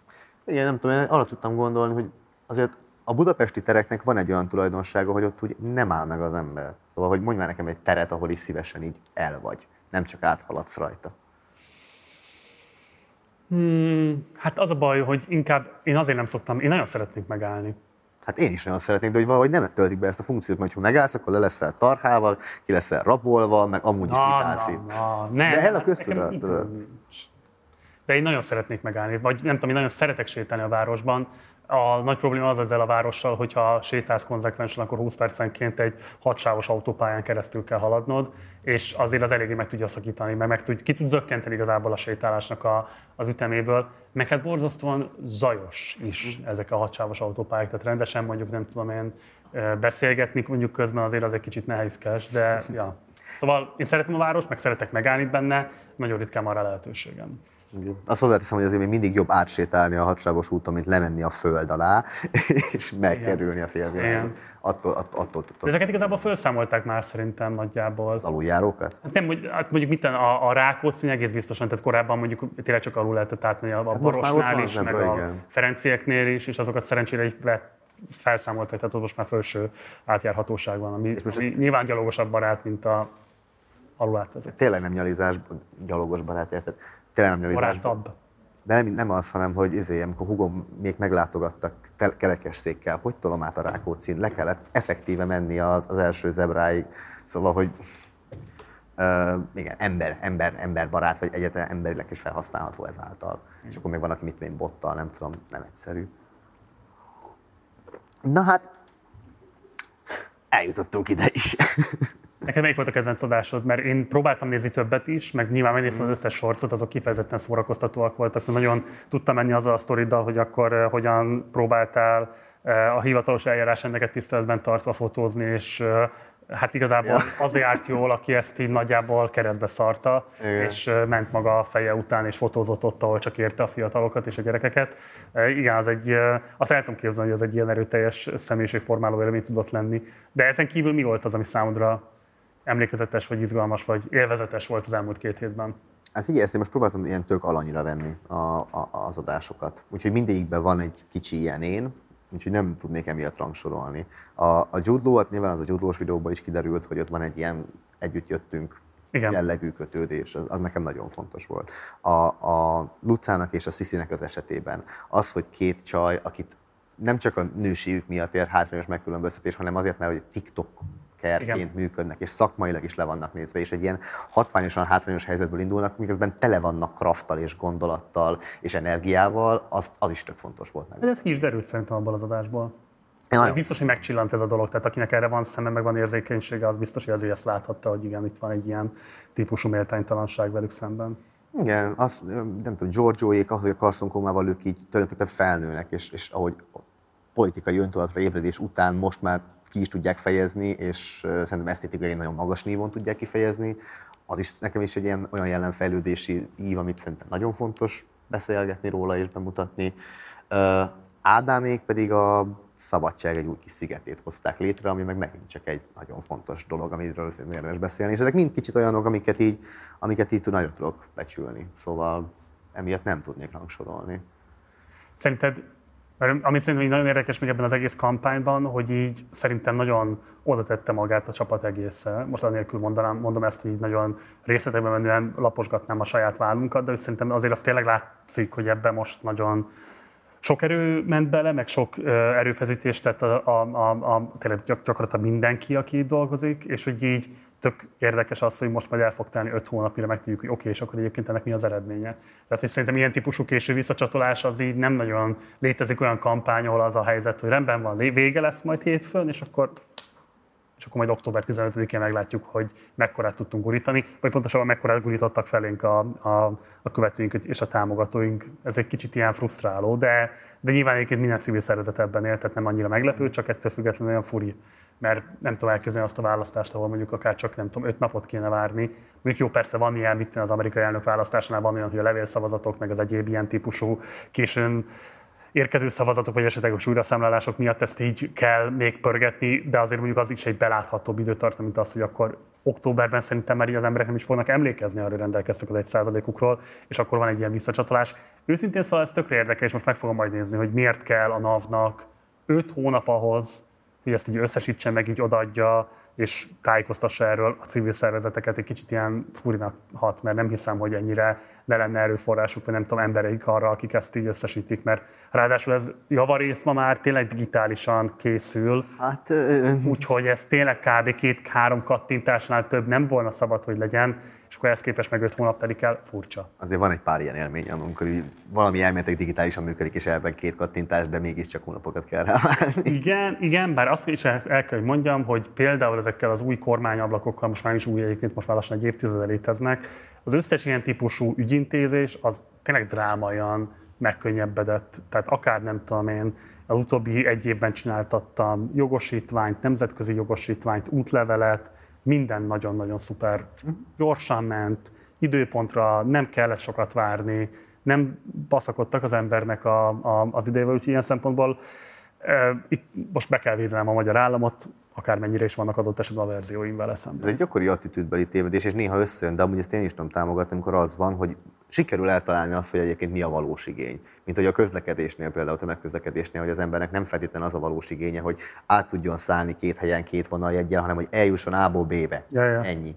Ö, ügyintézni szeretne a magyar át, ember általában, minden ember úgy nem izé jogosítványt csinált, meg személyigazolványt, meg meghosszabbítani, meg ügyintézni. Ott van, ott lehet, az kész és szerintem tényleg érdemos. Amit pedig még mondtál arról, hogy a stáb hova, hogyan és hogyan odarakta magát, meg mindenki, az egész partizán most ebbe a, ebbe a kampányba, ebbe kapcsolatban rohadt fontos, hogy eszméletlen mennyiségű szeretetet és támogatást kapok én az utcán, meg az emberektől, meg, meg különböző helyeken az elmúlt időszakban, ami egy rohadt igazságtalan történet, mert én ide beülök reggelente, ami nem kis teljesítmény azért nekem felkelni ötkor, de, de nem akkora, mint 60 embernek, úgyhogy még ők az esti műszakot is csinálják, és társai, szóval, hogy ez egy nagyon igazságtalan helyzet, de ezúton szeretném nektek is ott a vezérlőben, meg a többi stábtagnak, meg mindenkinek kicsit adni abból, mert, mert tényleg rengetegen jönnek oda, és mondják, hogy egy százalék, és mondják, hogy királyak vagyunk, és ez nektek is tökre szól. Köszönjük. Hogy igen, tényleg, abszolút. Ezt csak megerősíteni tudom én is. Ilyen típusú élmények gyakran jelnek. Mi lesz ma fél ötkor, mire készülnek az emberek? Te legutóbb, amikor oktatási tüntetésről vagy megmozdulásról számoltál be, akkor rendesen nyelted a könyvgázt. Készülsz arra, hogy esetleg ma is lehetnek ilyen típusú helyzetek? Bevásároltam napi kontaktlencséből, hogyha esetleg megint tönkre csesződne, akkor ne kelljen kidobni a havit, mert azt nem lehetne visszatenni, miután le van könyvgázazva, azt tanultam. Úgyhogy én így készültem, nem tudom, hogy számíthatunk-e ilyenre, annyit lehet tudni, hogy a, a Kossuth az Oktogonnál fog végződni a, a bejelentett tüntetés, hogy aztán mi lesz, meglepetés kiderül az adásból, vagy a helyszínen, hogyha eljöttök. De igen, arra lehet számítani, ami a múltkor is volt. TikTok élő, ez most egy új formátum, amivel próbálkozunk. Nézzétek meg, szerintem most ennek a kalandnak az is a lényege, hogy, hogy, hogy több platformon vagyunk jelen. Ugye lesz az esti adás, amiről meg majd te mesélj, hogy ott mi fog történni, meg mellette a TikTok élő, hogyha mit tudom én, érted, éppen van egy bejátszó, amit tudsz, akkor nyugodtan rá tudsz nézni a TikTokra, vagy ilyesmi. szóval... Igen, a tüntetés az alapvetően a TikTokon lehet majd követni, mi pedig alapvetően háttérbeszélgetésekkel készülünk, hogy egy picit tanár perspektívából, meg pedagógus szakmai perspektívából meg tudjuk világítani azt, hogy mi az, ami zajlik, mert nem biztos, hogy feltétlenül egyértelmű, meg pláne nem egyértelmű abból a szempontból, hogy akkor most így is merre van az előre meg hogy milyen típusú szervezkedésre próbálnak készülni azok, akik nem akarnak beletörődni abba az áldatlan állapotba, amit a kormányzat előállított, úgyhogy szerintem igen, érdekes lesz. Úgyhogy ezért tényleg egyik szem itt, másik szem ott, szerintem egy érdekes médiai kísérlet, hogy, hogy, hogy most csinálnak egy szerkesztett adást, akkor jó, akkor most mi alapján törjük meg azt a beszélgetést, amit ti folytatok a stúdióba, azzal, hogy kikapcsolunk, akkor én most pontot miről beszélek. Itt pedig párhuzamosan megy két külön platformon az egész, és nézőként lehet szerkeszteni gyakorlatilag. Ami szerintem egy izgalmas kaland, úgyhogy próbáljátok ki. és legfőképpen, mert menjetek ki a tüntetésre, egyetértetek vele, mert fontos a közvetítés, és örülünk, hogyha néztek bennünket és velünk vagytok, de ha változást akartok, akkor ott legyetek, ahol a változás zajlik, az pedig kint van az utcán. És kérdezzetek sokat. Kérdések nélkül nincsen változás. Hát köszönjük szépen nektek az egész hetes figyelmet, sőt az elmúlt két hétben a figyelmet, sőt az elmúlt pár évben a figyelmet. Most ezzel a reggeli adással elbúcsúzunk. Ne felejtsétek az 1%-otokat még 22-ig felajánlhatjátok és hogyha ezzel megvagytok, akkor este találkozunk a tüntetésen, vagy valamelyik közvetítésben, ami a Youtube-on és a TikTokon is párhuzamosan fog menni. Én pedig elbúcsúzom most, és köszönjük a figyelmet. Ciao.